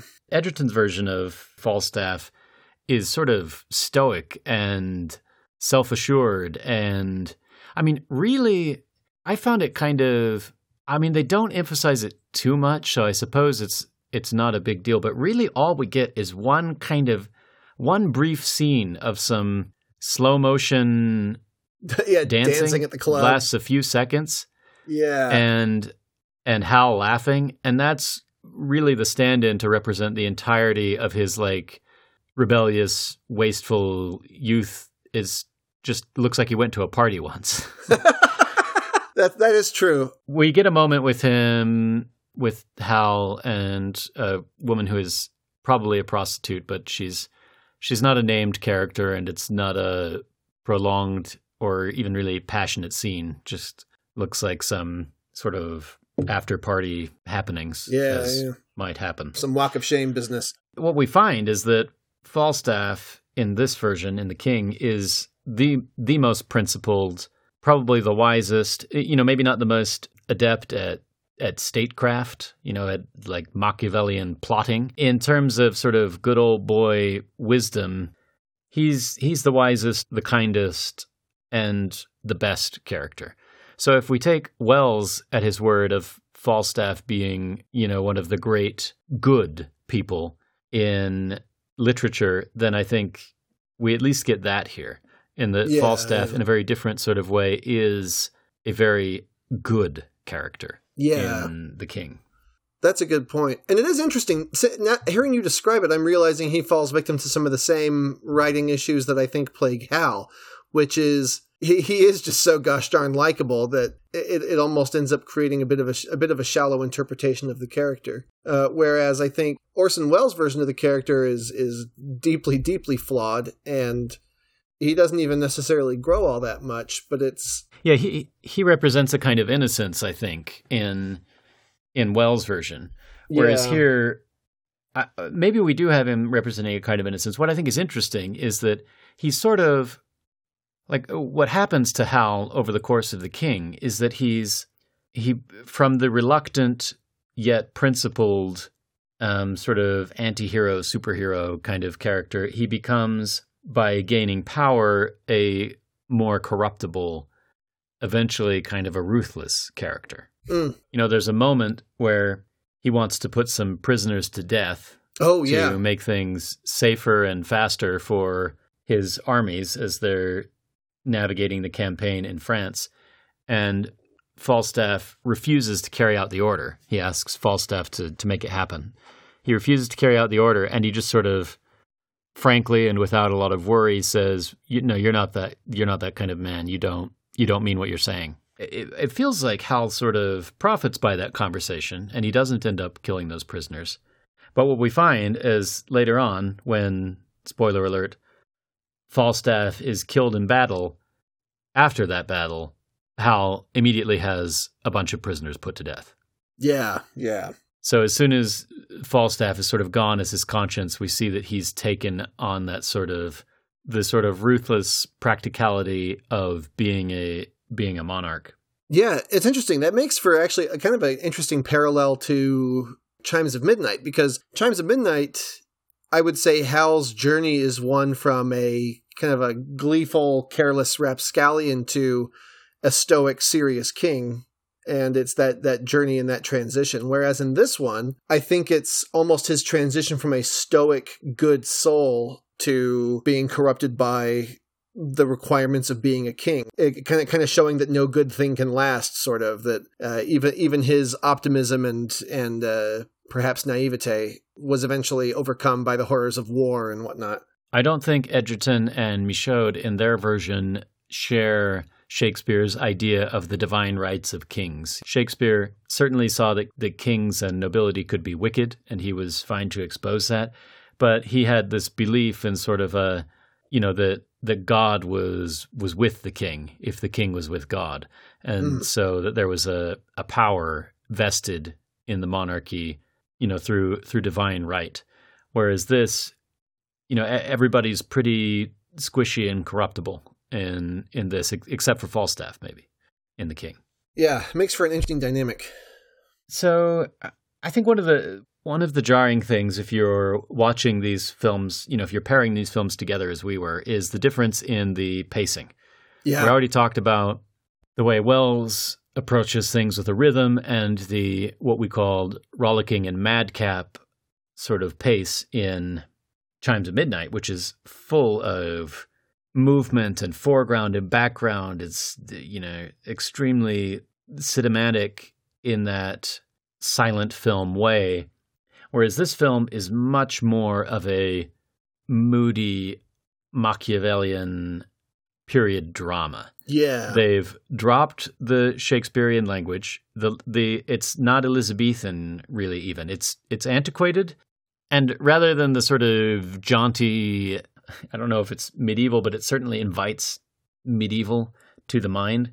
Music in Chimes at Midnight. And this, we sort of have moody ambient music. I mean, there are a lot of scenic shots of fields, and there are sunsets, sun glinting off the armor of soldiers as they march through, you know, muddy bogs and so on, where uh, Chimes at Midnight has has no time, no moment for any of these things. Uh, Chimes yeah. at Midnight is zipping along at sort of breakneck pace in a way that's choreographed beautifully into a into a kind of dance or rhythm as as well as put it. Whereas this, yeah, is much more musing and even brooding. Cinematic in the sense that we get to see big scenic vistas and things that we wouldn't get on the stage or anywhere else, but not necessarily doing as much with well, not necessarily, not even nearly doing as much with foreground and background and camera movement or anything like that. But I, I couldn't help when watching this film to think if they had embraced streaming a little bit more and gone all the way into making a mini series, yeah, yeah, I might have been more more pleased with that. It's two and a half hours. If they had fleshed out certain bits, and also I think it would have benefited from some episodic hooks. It's already divided into chapters anyway, so it seems like a logical step. It's true. Not saying that I don't know whether they had that option to begin with, but it just feels like a direction that I would have been happy to see the the film take. Yeah, likewise. This movie suffers from that weird problem where it simultaneously feels like it's dragging and it also feels rushed and that's not a huge knock on on the story because I did enjoy The King.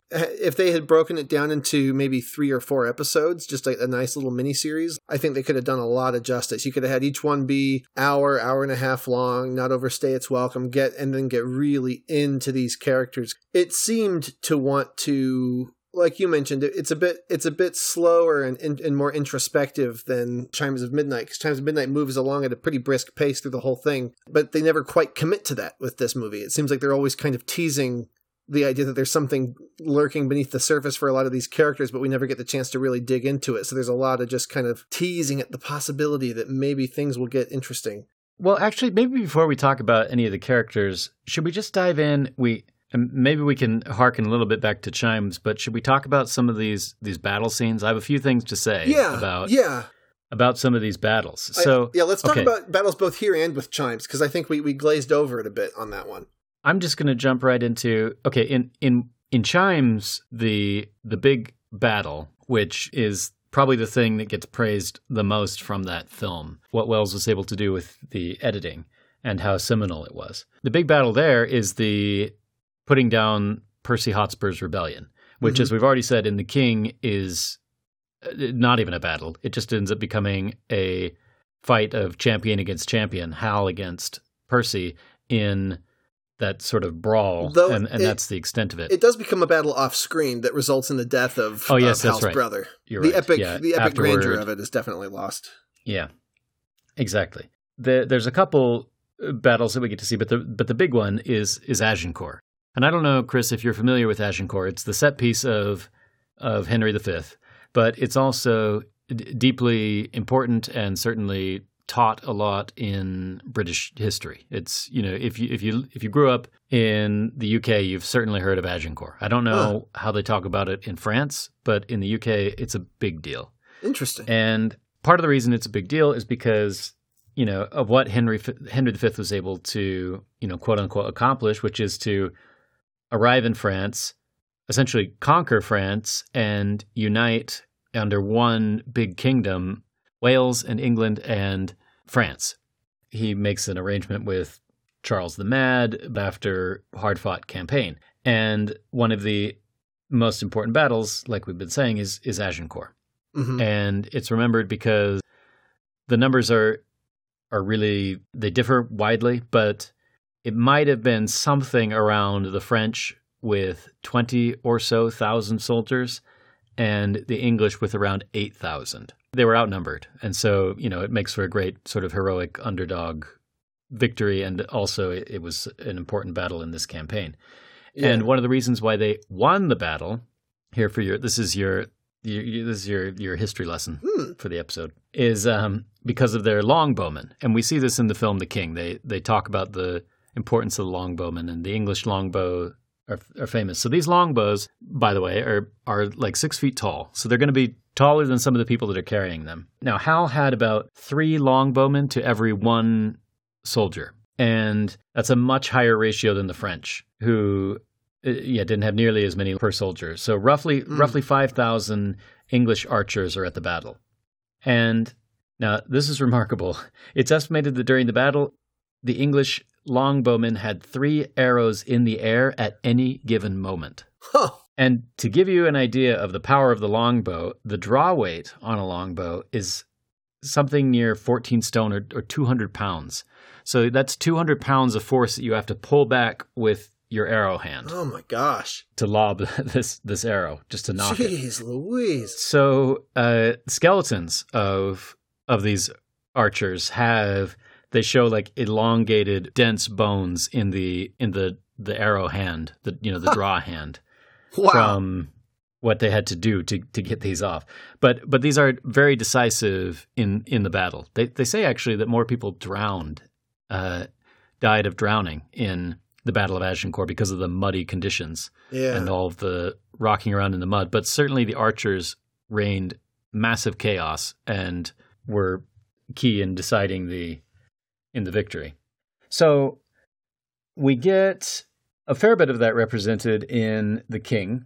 We definitely see the muddy conditions, and it's sort of Falstaff who has the stroke of genius and who gets to be the, the major hero and, and really believes in an English victory. And what we get in the battle is really, I, it's safe to say, I think, that it's inspired also by what Welles did in Chimes at Midnight. Yeah. If not because of the, it doesn't have the same sort of frantic editing style, but it is, it is violent. It is unglamorous and it is it, it gives you the idea of what it would be like to be in one of these battles. You know, it's not It like um, intricate sword play and you know and fun moves and spinning around. It's body to body clashing until one side just gives up Yeah. uh, out of the chaos. I, I really appreciated that aspect of it because it was um, I don't know I feel like it's kind of rare to see something that can make a battle scene exciting and engaging while also keeping it fairly grounded and as upsetting as it should be because it does feel upsetting at times. There's a there's a scene towards the end of it. I think it's shortly before Falstaff gets killed. Uh, he kind of gets overwhelmed by a group of soldiers and kind of gets almost hoisted up like he's crowd surfing a bit from the shoulders up, pressed together by a bunch of these soldiers. Yeah. And it, it actually reminded me of a scene that I think most fans of Game of Thrones would recognize from a famous battle called the Battle of the Bastards in Game of Thrones season six. It's a very similar situation where uh, Jon Snow. It's actually almost the same shot, even uh, where you get kind of the main heroic figure of the battle finds himself pressed on all sides by just tons of soldiers, allies and enemies alike. Just this massive mosh pit of flesh and armor and just people grunting and they can't move and they're slipping on the mud and they're all just smashing together and it's incredibly claustrophobic. I get very, very tense in dense crowd situations and so my heart rate jumped up during that scene in both the movie and in Game of Thrones. I and I love that they did that because it's you know in the heat of the battle a lot of times what is it Mike Tyson says everybody has a plan till they get punched in the face. Yeah. Eventually, the be- even the best laid battle plans can end up with a giant pile of heaving, metal clad bodies trying not to drown and die and suffocate. Yeah, and and they do they definitely emphasize that, um, and especially with that shot which you're talking about, which is a memorable shot from the film, that sort of bird's eye view of this chaos. Mhm. I couldn't help but feel. I mean, okay, so in Welles' battle in Chimes, we have that same sort of sense of discombobulated chaos Uh-huh. and brutality, but they take it to almost an expressionistic degree in The King, I feel, to the point where I can't see how anybody would tell who is on their side Yeah. at all. Like, the only reason we as the audience can is because clearly for the audience's benefit, Falstaff loses his helmet at one point. Right, so that right. we're able to see out of the sea of helmeted bodies where Falstaff is so we can kind of follow him. And later when Hal himself runs into the battle as part of the unarmored troops, we see him going from foe to foe, but I have literally no idea how he can tell who is friend and who is foe. I see no nuances in the armor style. They're not wearing any sort of coat of arms or bands or colors to differentiate. I have a hard time imagining that's accurate just because it would be so incredibly inefficient. Yeah, it'd be a bit And impractical. It maybe it's an expressionistic choice to show sort of the you know the brutality and the and how juvenile to to be killing over you know the the whims of these kings and so on. Yeah, we're all just But- people in the mud. Yeah, boggling and, and even a little bit distracting because I just kept thinking, well, what? I you know, how didn't do- even. Who do you even know? Do do you even know who you're fighting? Like, I what did you think? I mean, somehow somehow that didn't even really register me register for me as I was watching. I was I was mostly enthralled that that scene you're talking about where where Hal storms the field and we get that a very a very long shot or a very well edited sequence of shots to look as if it was one shot of him kind of going from one person to another and like getting Yeah. kicked by a guy on a horse and there's like it's it's very gritty and visceral and I I was so caught up in the moment I just kind of assumed everybody he was killing was French. Uh, but you know it would be great. Yeah. It would be great if uh, I, I wonder if there's a, a you know a special director's cut where with an extra audio track where just as you hear all the stabbing and slicing and groaning, occasionally you just hear like oh same side sorry, same side sorry, ah same side sorry, and a couple of a couple of people saying that in French, you know? Yeah yeah. Uh, yeah. So I yeah because maybe I was already looking for it because having seen you know chimes a few times and watching that battle, I think we are struck by the you know the the chaos of it and the idea that like oh this is not like a I mean anyone who sits down and thinks about going into a battle for more than a few minutes understands that it's not going to be a good time but this you know chimes really makes you reminds you of that fact you know this Mhm. isn't something where you can go in and kind of test your fencing skills with that guy's fencing skills it's you're going to like rush in there and just pray that you don't get clobbered while you're trying to clobber this other guy over here um, and it's very chaotic. And that was born out of it with Welles, not only out of design but also out of necessity. He at one point had up to 150 extras, which he was very proud that he did it with so few. But Joseph Joseph McBride, a scholar who does some commentary uh, for Chimes, uh, reckons that on a lot of the battle days he had about a dozen extras that he was using to create his his big battle sequence. And Welles himself has said that if you could see the beginning and ending of all the shots that he cut in there, you would just see what he called quote sad gypsy extras wondering when they get to eat and where they're supposed to go next like he said it's you know he said until until he really got in and edited it it was pretty lackluster Oh man. which is incredible considering what it came to do and as beatrice already mentioned several big directors including mel gibson with braveheart Mhm. credited that battle sequence as the one that helped them understand how to make their movie. So there's already that sort of disambiguity between sides in the chaos of Chimes at Midnight. But you get the idea that that's sort of from the audience perspective. Like I feel like with, between their coats of arms and their styles of armor and and who is wearing a helmet and who isn't, that they could there is at least the the ghost of a chance of knowing whether you're trying to kill your friend or your foe, especially when they're mucking about in the mud Yeah. and everybody's covered in helmets and armor that essentially just to my eyes anyway looks pretty much the same from man to man Yeah. how you do anything but just i guess just stab and maim until somebody tells you to stop Yeah, see, that's another thing in the director's cut that we need. You have need to have a few intercut shots of just like some guy who stabs somebody, kind of looks up, flips up the visor on his helmet, and looks around, kind of squinting. He's like, "Did we win?" And I think going back a bit to, to Chimes, the way you were describing it, um, that was one of the things I liked uh, in the interview with, with Beatrice when she was talking about how he was able to make 20 seem like 200. Or it, it made me think a little bit about authenticity as it pertains to VFX. And, you know, on a similar note, one of the reasons why the Lord of the Rings trilogy is still so beloved, even after 20 years, I think a lot of it stems from the, philo- like the, that authenticity that they poured into a lot of what they did. And I, I, was wondering why, why it is that we value it so much. Uh, like in this case, I think apart from the ambiguity of who's who, I do think that the the fights, the the, the big epic battles in the King are are very well shot and and well executed and and engaging and exciting and intense. But of of the two, if I had to choose which one was a greater achievement, it would probably be Chimes of Midnight by a country mile, just because of the limitations that were faced and the creativity that had to go into is overcoming that. And I think I think part of what makes authenticity and special effects so appealing is that as the audience, we're not just seeing the story play out, we're also seeing problem solving in action. So with CGI, as good as it may be, as much work as it may be, the audience isn't usually left with the impression of how did they do that? Like what must they what what must they have done to make that work and look as good as it did, kind of thing. And as an animator myself, I, I'm a professional animator. Just like throw that out there, I am a professional animator. I know that there is a lot of problem solving that goes on behind the scenes. There is a lot.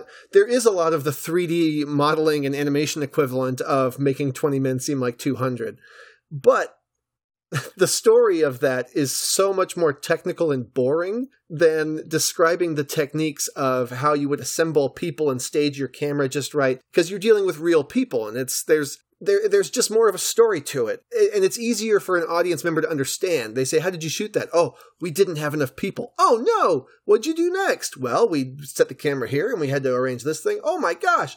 But with, you know, with, with animation, it's like, you know, this rig almost didn't work. If he had turned his arm this way, his shoulder would just fly out the back of his head. Well, uh, okay, you know, what, what did you do? Oh, well, I, I implemented some some some some code and I did this and this and so when somebody like Welles or later Peter Jackson they give themselves these puzzles to solve to incorporate as much physical real stuff as possible the method used becomes as much a work of art as the finished product itself it's it's really I think that's one of the reasons why it's so awesome specifically to watch the battle in Chimes of Midnight is you just you can you can f- quite physically see the blood sweat and tears poured into making that scene as epic as it was which makes it all the more epic I think Also, and and this this wouldn't have made it into a into a very pleasing film, but from what I understand, a lot of these longbowmen uh, at at this battle were were naked from the waist down. Huh. Yeah. Uh, any reason? That's how they do. The reason is equally unpleasant as the image that I've given you, and that's uh, dysentery was the reason. Yes. Okay. Yeah. Jeez. Yeah. Right? I mean, I guess it's hard to pick who you want to be, you know? Do you want to be the guy with the half naked guy with dysentery pulling back a 200 pounds. 200 pound shot over and over for however long? Or you want to be one of the guys down there in the mud right up against a, a, That's that. a sea of whatever else? That's where I just Rock kinda- in a hard place. Yeah, exactly. At that point, I'm just kind of. I think I have the black lung. I'm gonna have to gonna have to head back. Yeah. But I, I do want to get into a little bit. Um, we're probably we're running up on time here, but I did want to just very very briefly touch on the. I don't even know what noun I would use to describe the effect that. Oh, that uh, Edward Cullen. My goodness, why can't I remember his name? I've liked him in a lot of movies recently. Robert Pattinson. Robert Pattinson. Good gravy. What is wrong with me? Yeah, uh, Robert Pattinson. the Dauphin. The Dauphin. So I just want to say, I, I thought I, I, I imagine during the screenwriting process they're thinking, okay, so here's where we meet the real villain of the piece. He's very bad and he's very French. So we need to get we need to get somebody who can really sell badness and Frenchness. And so they got out old Robert Pattinson and they said, Hey, how bad and how French can you get? And then he just kind of slumped back in his chair and he said, uh, I love English. He's so stupid. and they were like, My word, you're hired. I have not come to offer you surrender, if that is what you're hoping. I have come to describe for you your end days. uh, Da- David Michôd said that he did. I mean, they did encourage him to be outlandish. They said that they wanted his character to be flamboyant and ridiculous, and he certainly embraces that. I almost wish he could have had like a twirly mustache and maybe some fondue he could dip, like maybe some just, just kind of off, uh, you know, just like the most cartoonishly French kind of with a baguette and a Yeah. glass of wine, just like, these English, they do not know what they are doing. but it's the way he speaks was so kind of like stilted. And I mean, but okay, you, Yeah. you speak French remarkably well. What did you think of his accent and the way he delivered that, his lines? Okay, well, I'm going to stop you right there with remarkably well. I I was mostly fluent in French like a dozen years ago. I wouldn't say that I speak it remarkably well. Yeah. Yeah, I mean, I will say that. That, well, there's a lot of. Uh, I was going to bring up the accents if you didn't. There, there's strange casting going on in that regard. We've got Yeah. an American playing Hal. We've got an American, or at least someone with an American accent, playing Catherine, the the Queen, Lily Rose Depp. Oh, yeah, yeah, yeah, yeah. Um, we've got we've got an Australian playing Falstaff. Mm-hmm. Uh, we've got an Australian playing King Henry IV with Ben Mendelsohn, That's right. and and then we've got an Englishman Playing a Frenchman. playing the Dauphin. yeah, playing the Frenchman. So a lot of a lot of people are putting on accents for this film, Yeah. and yeah, I mean, on the one hand, it is pretty ridiculous, and it does get close to Monty Python territory. but also, you know, I did, I did, I did know one Frenchman who was pretty close when he was speaking English Really? to to what we get with with Robert Pattinson. Yeah, I'm not, I'm not, I'm not going to drop his name here, but yeah, he was, he he was pretty close. But I, I will say, I was uh, setting aside the performances and just focusing on the accent. I was much more impressed with what Lily Rose Depp did with her French accent Yeah. Than I was with with what uh, Robert Pattinson was doing. As fun as it may have been at moments. Yeah, she was very convincing, I thought. I thought she was genuinely French uh, from the get go. Je ne parle pas l'anglais. Vous l'apprendrez. Dans ce cas, je me demande comment notre union pourrait avoir lieu dans l'intervalle. There's much I wonder about a great many things. Indeed, there must be for you to contemplate marriage to a woman about whom you know so little. Hmm. I will not submit to you.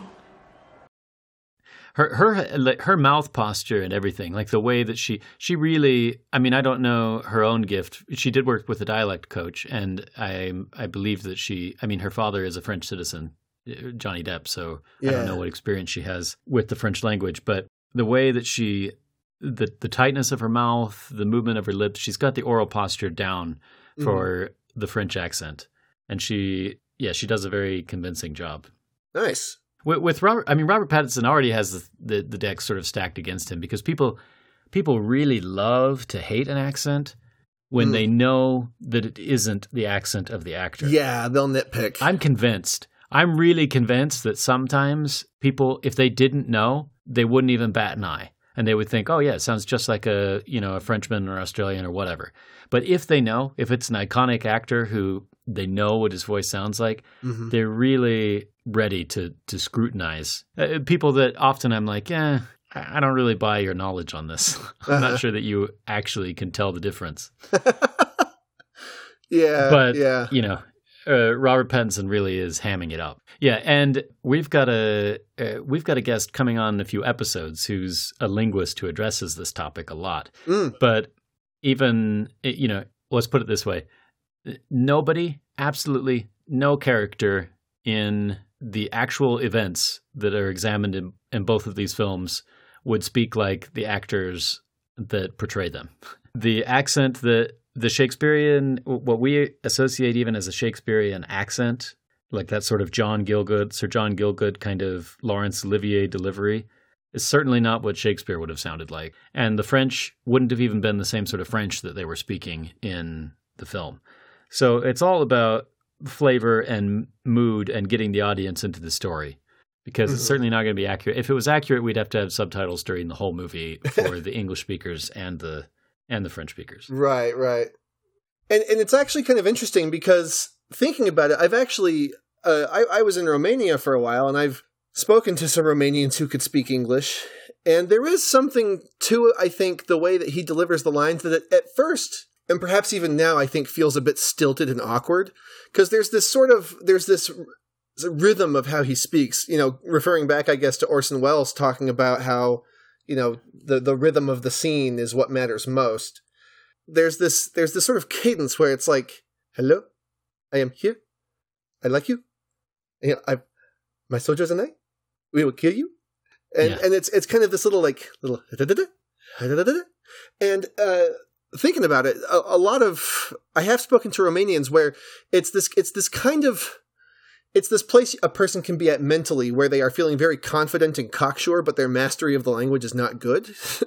and so Mm. they end up f- acting like they're showing off with their with their English, but it ends up coming off as a bit stilted, and you do get this kind of this this little these little little stints of deliberation between every other couple of words. Maybe that was deliberate. Maybe that was intentional. He's definitely hamming it up for sure. But I'd like to think that some level of research went into choosing to do it as awkwardly as he did. Yeah, absolutely. I mean, he's definitely trying to capture the French the French cadence. Yeah. I mean, well, there are num- there are numerous French accents, of course, but that's standard stuff. I'm sure he that he well, he probably worked with a, a dialect coach Mhm. a- at least a little, even though he wasn't striving for insane accuracy, maybe as much as setting a certain tone, and, and frankly, a bizarre tone. I mean, he he is kind of a he does sort of feel like he waltzed in from a different movie. Yeah, well, it feels like he walked out of a labyrinth, like he should be the Goblin King. he just needed some slightly higher, tighter pants and his hair up a little bit more, and he would have nailed it. No, yeah, but it really, I I've liked Robert Pattinson in a lot of things I've seen him in, and yeah, I agree. it's you know even a even a, a, a what's the opposite of a stopped clock is right twice in a day. You know, sometimes a good clock can be wrong twice a day. I don't know. Is that is that normal? yeah, and I mean, the character is outrageous, but I don't know. I mean, we've got his. We we get to meet three members of this family, right? This is Charles the Sixth of France, Charles the Mad. Yeah. He he had he was an interesting guy. I mean, he had he had glass delusion. He, he thought he was he thought his skin was made of glass, and he used to wear heavy fabric and not move very much because he was afraid he would trip and break. Whoa. Yeah, so he he was he was properly mad, which is referenced in the in the film. And so you could say on the on the one hand, well, maybe you know, maybe it's it's hereditary or something, and his son is also a bit bonkers. But but probably the character that's sh- supposed to be the most incisive and intelligent is the king's daughter, the Dauphin's. Wait, have I got that right? The Dauphin's sister, I guess, the king's daughter. I'm getting confused all of a sudden, but anyway, of the same family. So, point is that theory probably doesn't hold up. That the whole family is a bit cuckoo because yeah. certainly Catherine doesn't seem to be. True. Well, it was it was an interesting take, I thought, and it, I don't know if we're going to get another pairing that's this much of a slam dunk as far as how well one carries over into the other. Because I mean, I certainly learned a lot about English history watching both of these films, and you know how that can blur the line between history and mythology. I guess because seems like Right. a, there's a lot of different takes on what what may or may not have happened, but apparently uh, even even the character of falstaff was technically technically kind of historically accurate although the name falstaff was not his Oldcastle. oldcastle yeah sir john oldcastle and shakespeare was afraid of the wrath of this of of this kind of powerful family of oldcastle so he, he renamed it to falstaff so that he didn't draw the ire Yeah, the, I, I, th- I believe they requested that he rename the character because the character was so buffoonish. So they, so he, he, you know, he didn't, he didn't want to get canceled. back then back then you could you could get a twitter mob after you by just tons and tons of ravens swarming your house with letters Ravens, Lots and lots if- of angry as if that's what happened in Shakespeare's day. Yeah, Shakespeare's day they sent ravens. Homing ravens. Homing ravens. Ah.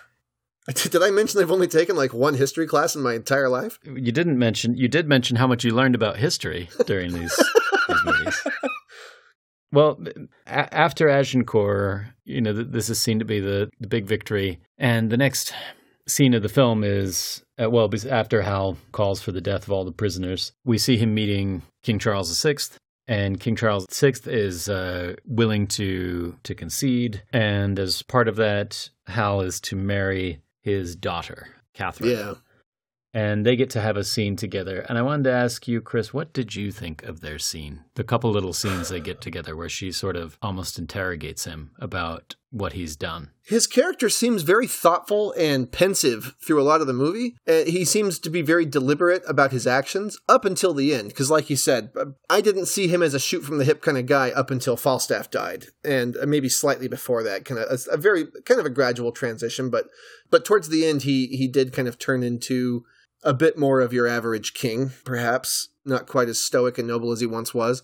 But I didn't really get the impression that he was reckless in a lot of his actions. And there's even a moment early on when they when they catch the French assassin, and the French assassin talks about how he was sent by the French king to kill him, and he asks him, I forget the wording he uses, but he uses it in such a way as to be like, who do you think sent you? Like like who is who is meant to have sent you? So it's because even then he was kind of like okay this guy could say it was the king but was it the king? Could this guy be duped? Because he was he Yeah. was very careful to not get sucked into a war over false pretenses which as we find out towards the end of the film is kind of exactly what ends up happening. Right. but d- during the little interrogation with her it, i guess it was kind of a reversal where after all this time I don't know. Like she she the way she grills him on things, and the things that she grills him on were things that he was not necessarily reactionary about. As a piece of acting, I liked it quite a bit. I thought they were both magnetic in their little in their little sparring, and there's something about Lily Rose Depp. She kind of has similar to Anya Taylor Joy. She's just got one of these faces that's sort of inherently cinematic, Yeah, almost feels like an artistic. beyond reality. Yeah, I don't. I don't want to be a creeper, and I don't mean this in a creepy way, but it almost feels like an artistic creation. Like they were, they were, they were designed and drawn, like to have a very distinct style to their face. It's the sort of faces that Welles was always creating for characters, like he creates for Shallow and for himself and so Mhm. on in Chimes. She already has, and not not grotesque in any way, uh, the opposite. Yeah. but Beautiful. yeah, and just interesting. hmm On that, I found the scene, frankly, a bit sort of tedious and strange because it feels like she's just kind of coming out of nowhere with all of this superiority. And I know that she's kind of meant thematically to put him in his place and she ignites his suspicions, Uh huh. which he had you know, perhaps put to bed. But I'm just not sure that I felt like it was pulling on a lot of threads that maybe the film hadn't Yeah. really given me. And I don't know that they were in the screenplay or not. She and he were both dealing with thematic elements and plot moments that, that hadn't really been earned for me watching the film. Yeah, yeah, and that's that's really where a lot of my criticism comes from as well. Is that she's she's grilling him and kind of lecturing him on his reaction to things that weren't they weren't really his reactions because he was not particularly offended by the ball and he had his doubts about the assassin. She's basically accusing him of being kind of a, a shoot from the hip, knee jerk reactionary king who just runs around starting wars because he feels like it because his feelings get so hurt. When until this moment, I didn't, that it, it seemed like that wasn't how his character was written. Yeah, the condescension kind of comes from nowhere a little bit. But yeah, I mean, like the acting was good and I thought it was a little strange too. I mean, she she's clearly meant to be an extremely incisive character, and I think she does that well. You know, she has this haughty condescension that seems earned in the way that she portrays herself. You know, and certainly she's throwing a bucket of water on the whole idea of you know what an accomplishment, but um, you know, you killed a lot of people. yeah, yeah. And but I, I found it strange too when she talks. You know, she has her little quip where she lies to him, saying that she doesn't speak English when in fact she speaks English quite well. She says, "Oh, you must be an you know an interesting sort of person to contemplate marrying a woman that you know nothing about." Which I thought was just an odd bit of. I mean, he didn't make the rules. he's doing that. He's doing that to conquer France. It's important for a king to establish legitimacy, and especially where it's already spurious, because Henry IV, and and that, and she says that even in her in her speech, she she calls him out on the well, you know, the monarchy is all a sham anyway. Yeah, yeah. And and that's I mean it is in any case, but especially in his in that his father usurped the the kingdom from the quote unquote rightful king. So he is the son of a usurper already. Yeah. And so his situation could be called into question uh, within the minds of the people. So marrying someone who is set to perhaps be the queen of France, depending on how succession goes, is clearly a move in uniting these kingdoms Mhm. and in continuing to prop up his legitimacy. So I thought it was odd that she would she's so astute, enlightened enough to know that she, her own class and her position is not special, but that it's a sham, which I just felt like that doesn't enter into it at all and doesn't seem consistent with some of the other things that she's saying. Yeah, Maybe that's a bit nitpicky, but I, well, yeah, I almost wonder if it kind of feels like she's she's. It's almost like she's looking on the past from the present day. It's a, it's a very it feels like it's a very modern perspective on the events that have transpired over the course of that's the film. exactly what I felt. Yeah, yeah. It, it seems unlikely that a character would hold, especially someone of royal blood, would hold her sentiments at that time in history. It's Yeah, interesting. And I'm sure that we could be shown that there were some people who did, but it it's it struck an odd note for me. Let's cap the whole thing off, I guess, by the the final scene. At least it's the final scene that I remember, which is after having uh, Hal, after having his suspicions reignited by this conversation with Catherine, goes to William, Mhm. his his chief justice, one of his key advisors, who who whose loyalty he has just praised a couple scenes earlier. The scene is interesting in, in several ways. You've got sort of a, a page boy or some kind of servant waiting on on William, and he's I don't know exactly what he's doing. He's up. I don't know if he's getting like his his shoes done up or, or something. He's on some kind of rickety stool. yeah, he's getting fitted for something. And there are several moments where he starts to he, he he's seen as kind of a feeble character, and he keeps trying to to get down off this rickety stool, and Hal won't let him. He's keeping him up there to to interrogate him, Mm-hmm. almost like you know he's he's on the the docket. Yeah, and and and he starts questioning this story. And what I found is, I don't know what you thought about this, but I thought from a character who has exercised such, and maybe it's just because Sean Harris has that voice and that keen, intelligent face, Mm-hmm. but from a character who seems to have exhibited a lot of nuanced statecraft, it feels like astoundingly flimsy the story he tries to concoct, and that he doesn't even have the most basic of lies to back up his really, you know, rather audacious claim Yeah. that this that he found an abdicating French assassin who was sent by the king. and it doesn't even hold up to just the mildest scrutiny. Yeah. Scrutiny. like instantly it's a oh yeah, I don't Yeah. And then they kind of they kind of bat back and forth in this language that's it's well written in a sense, but it just doesn't feel very genuine to me. He says, "Oh well, you know, I think that I'm translating it to Yeah. Beau speak. Oh well, you know, search your mind. It seems like that was a pretty big, pretty big instant. I think it would have made a mark." He goes, "Hmm, yeah, let's see. Hmm, you're right, it would have. Um, hmm, uh, oh, I found him in the street. Oh, you found him in the street. Oh, okay. And uh, you know, well, how did he know it was you? Oh, um, hmm. oh, actually, no, I didn't find him in the street. Uh, someone, someone brought him to me. Yeah. You know, it's a good. it's you know, if if he was using if he was using Robert Pattinson's accent, I would have felt like this was a sketch straight out of Monty Python and the Holy I'm telling Grail. you, the parrot is dead. Yeah, um, it's it's funny. I was actually thinking about that scene that it was. It, it almost felt like an accidental homage to the scene in Chimes at Midnight when when Hal and his friend rob Falstaff and the others, Yeah. and then interrogate him about You're this right. The big battle that happened that got them robbed. He's like, "Oh yeah, we got attacked by by three guys, and then uh, uh let's see, and then these four guys. Wait, it's four? I thought it was three. Uh, what did I say? Three? You know, it's kind of, it's it's very, Yeah.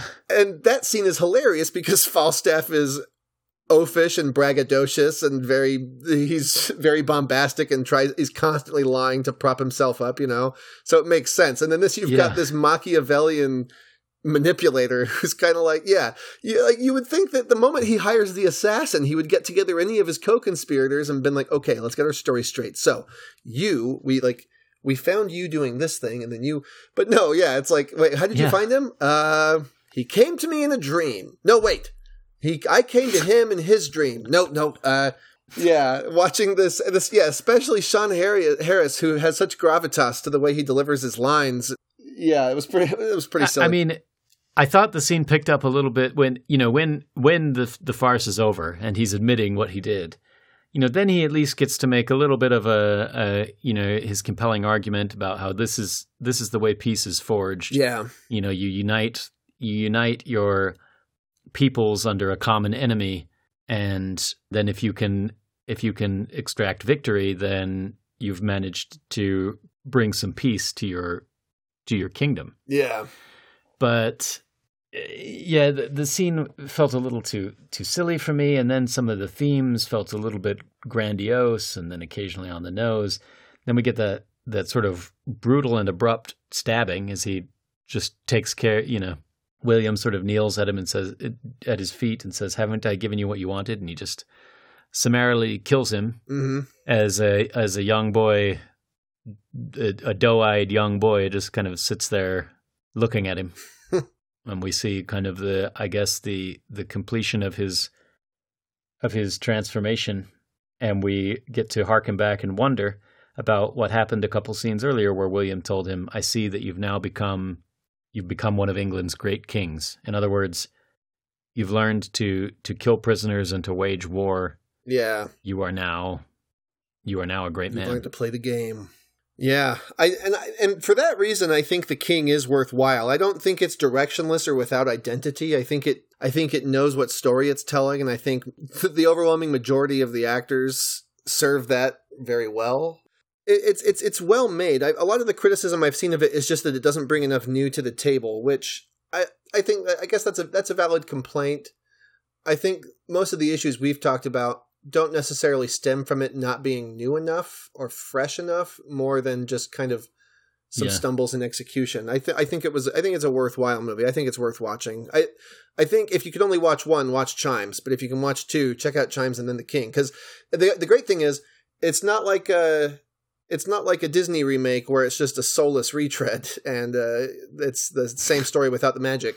It, they are very different takes on the story. I mean, we, the mere fact that Falstaff isn't Yeah. rejected and then and then dies sad and alone off screen the way he does in Chimes at Midnight, which is very tragic. In this, he he dies a hero's death after after being slightly neglected and then accepted and made into a general. So that's that in itself makes this a make makes this two takes on the characters worth worth checking out. I think. I one other thing I wanted to to bring up real quick because I know where this is this is probably going to be a very special extra long episode of uh, kicking and streaming, but uh, there is there was one other line going way back. I, I feel like this makes a good, con- kind of a good concluding thought to my feelings on some things. Uh, Beatrice Welles, in your interview with her, she gave a really cool answer. I thought you asked her using the crux of the podcast to kind of as the basis of the question, how would Orson have felt about about streaming and, and using the proxy of VHS yeah. tapes? And she she basically said he loved it. Like any new tech, he was super into it. Like he was just yeah. And to me, I mean, I, I think gatekeeping is bad in any art community, whether it's filmmaking, storytelling, anything like that. I, I don't like the idea of telling people if you do this, you don't count. If you don't do this, you don't count. Um, it does make me think of some directors I really love who have made some kind of disparaging comments about home theater viewing in general, which the two that come to mind are Chris Nolan and Quentin Tarantino, but both of whom especially are against digital, which I would not complain with them on that at all. I would not disagree that I that's for all the good George Lucas did for the world, I think getting people to do digital filmmaking with digital cameras was kind of a misstep. I do I do like the using actual film.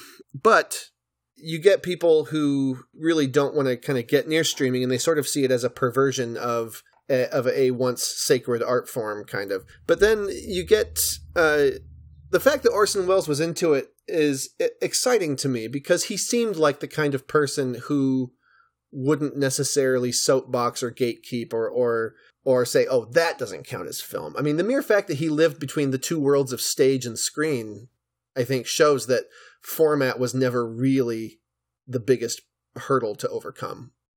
Yeah, he was always a. I think he was always a maverick. He was an innovator. Yeah, and you know uh, his comments, which have been misconstrued and have have made the news. David Fincher, who's directing a, a film about the making of Citizen Kane called The Mank, which which is coming out soon for Netflix. Oh yeah. He made some comments about the hubris of Orson Welles being part of his downfall and so on and so forth and it made the rounds on, you know, film Twitter and so on. Mm. And one of the things that he brought up was an interview which people brought up to Welles a few times where he talked about his cinematographer on Citizen Kane, Gregg Toland. And of course, again, I had a, a, a great advantage not only in the real genius of my cameraman, but in the fact that he, like all great men, I think, who are masters of a craft, told me right at the outset that there was nothing about camera work that I couldn't learn in half a day, that any intelligent person couldn't learn in half a day. And he was right. It's true, of an awful lot of things. Of all, uh, you know, of, every, of every uh, you know, the, the, great mystery that requires 20 years uh, doesn't exist in any field. And certainly not in the camera. And people took that as very pretentious and dismissive and saying like, oh yeah, you know, if you have a an expert cinematographer like Gregg Toland as your cinematographer, then yeah, you can make Citizen Kane and and know everything you need. But I never took it that way. And Welles went on to say in in interviews later in his life that you know that he'd been misunderstood. I took him to say that you know to kind of say what you're saying that uh, basically gatekeepers be damned. Go out there and experiment. Yeah, and yeah. really, what you need to know is a few things about about lighting, and the rest of it comes from experience, mm-hmm. from playing around with the format and trying new things. And I think even things like CG and digital and streaming, I can imagine Welles playing with all of those things. I mean, he didn't embrace, you know, he he only dabbled in color. Mm-hmm. He liked to hyperbolically state that he didn't think a good performance had ever been captured on color. but you know, he he did make some color films, and Beatrice said that he was considering making his King King Lear his you know swan song for TV even. Oh yeah, You yeah. know, so he certainly wasn't he certainly wasn't above you know uh, trying new things, and it would have been remarkable to see what he would have done you know with the, some of the tools that we have now. Yeah. Uh, yeah, that, that that was an incredibly insightful interview with Beatrice. I think you asked some great questions, and she she is just such a delightful human being to listen to. So I, I was really glad to hear her thoughts. Yeah, this th- this was honestly in in multiple ways was probably for me at least the most educational episode we've done so far. I feel like I've feel like I've grown a bit. I feel like I'm a little bit older, a little bit wiser. Yeah, well, I was. Yeah, it was a thrill to to talk to her and to examine you know, or some. I mean, we get to talk with. We're not. We're not going to belittle David Michôd, but you know, we get to talk about great geniuses, Shakespeare and Orson Welles, Mhm. and you know, a modern take on that. Um, so it's it's been a it's been a really interesting episode highlighting a story that's perhaps famous in plays, but not necessarily in movies. And I just love, as I as I said to Beatrice, calling some attention to Chimes at Midnight because I think, I mean, we haven't even touched a, a tithe of the notes that I have and the interview clips that I've saved and the points that I'd written down to talk about about that film because it's, I mean, this is one of those films that you could go through frame by frame as Ebert used to do in some lectures and just talk about the composition of, you know, each frame. It's the work of someone who you can tell really did chase his mistress film, Yeah. as it were. Well, I think it's real. It's really unfortunate that yeah, like we're we're we're we're definitely getting. This is probably going to be our longest episode yet. I think rather than trying to guess who this film would, would be for, I would just encourage everyone to try and find it and watch it. Uh, obviously, it's. I mean, it is Shakespeare. It is black and white. If you can get past the stigma of either of those, if you need to do a quick little Shakespeare for Dummies recap of, of Henry the Henry the Fifth and Henry the Fourth and stuff like that, I, I did a bit of that to help it make more sense to me. But if you have even a passing interest in Shakespeare, and if you like to see well made movies, I, I I cannot recommend Chimes at Midnight enough. It is very very very good. This movie will guide you through, and if you don't understand, you know, every line on your first viewing, I don't think you're going to feel that you've had a bad experience. Yeah, if anything, just look at it as like really well done and exciting, uh, uh, you know, beat poetry or jam. it's uh, yeah, it's just a delight to listen to. Dialogue's good, Ev- even when even when some of it would go over my head. Just the prose is just very, very pleasing. But yeah, this was this was good. Good guest episode, I think. First, the first of many. Yeah, and tell, you, tell you what, Chris, goodbye. Parting is such sweet sorrow. Yeah, probably not that much sorrow. yeah, yeah, yeah, you little ingrate. Wh- Whether 'tis nobler to uh, assail the slings and arrows of the of of what?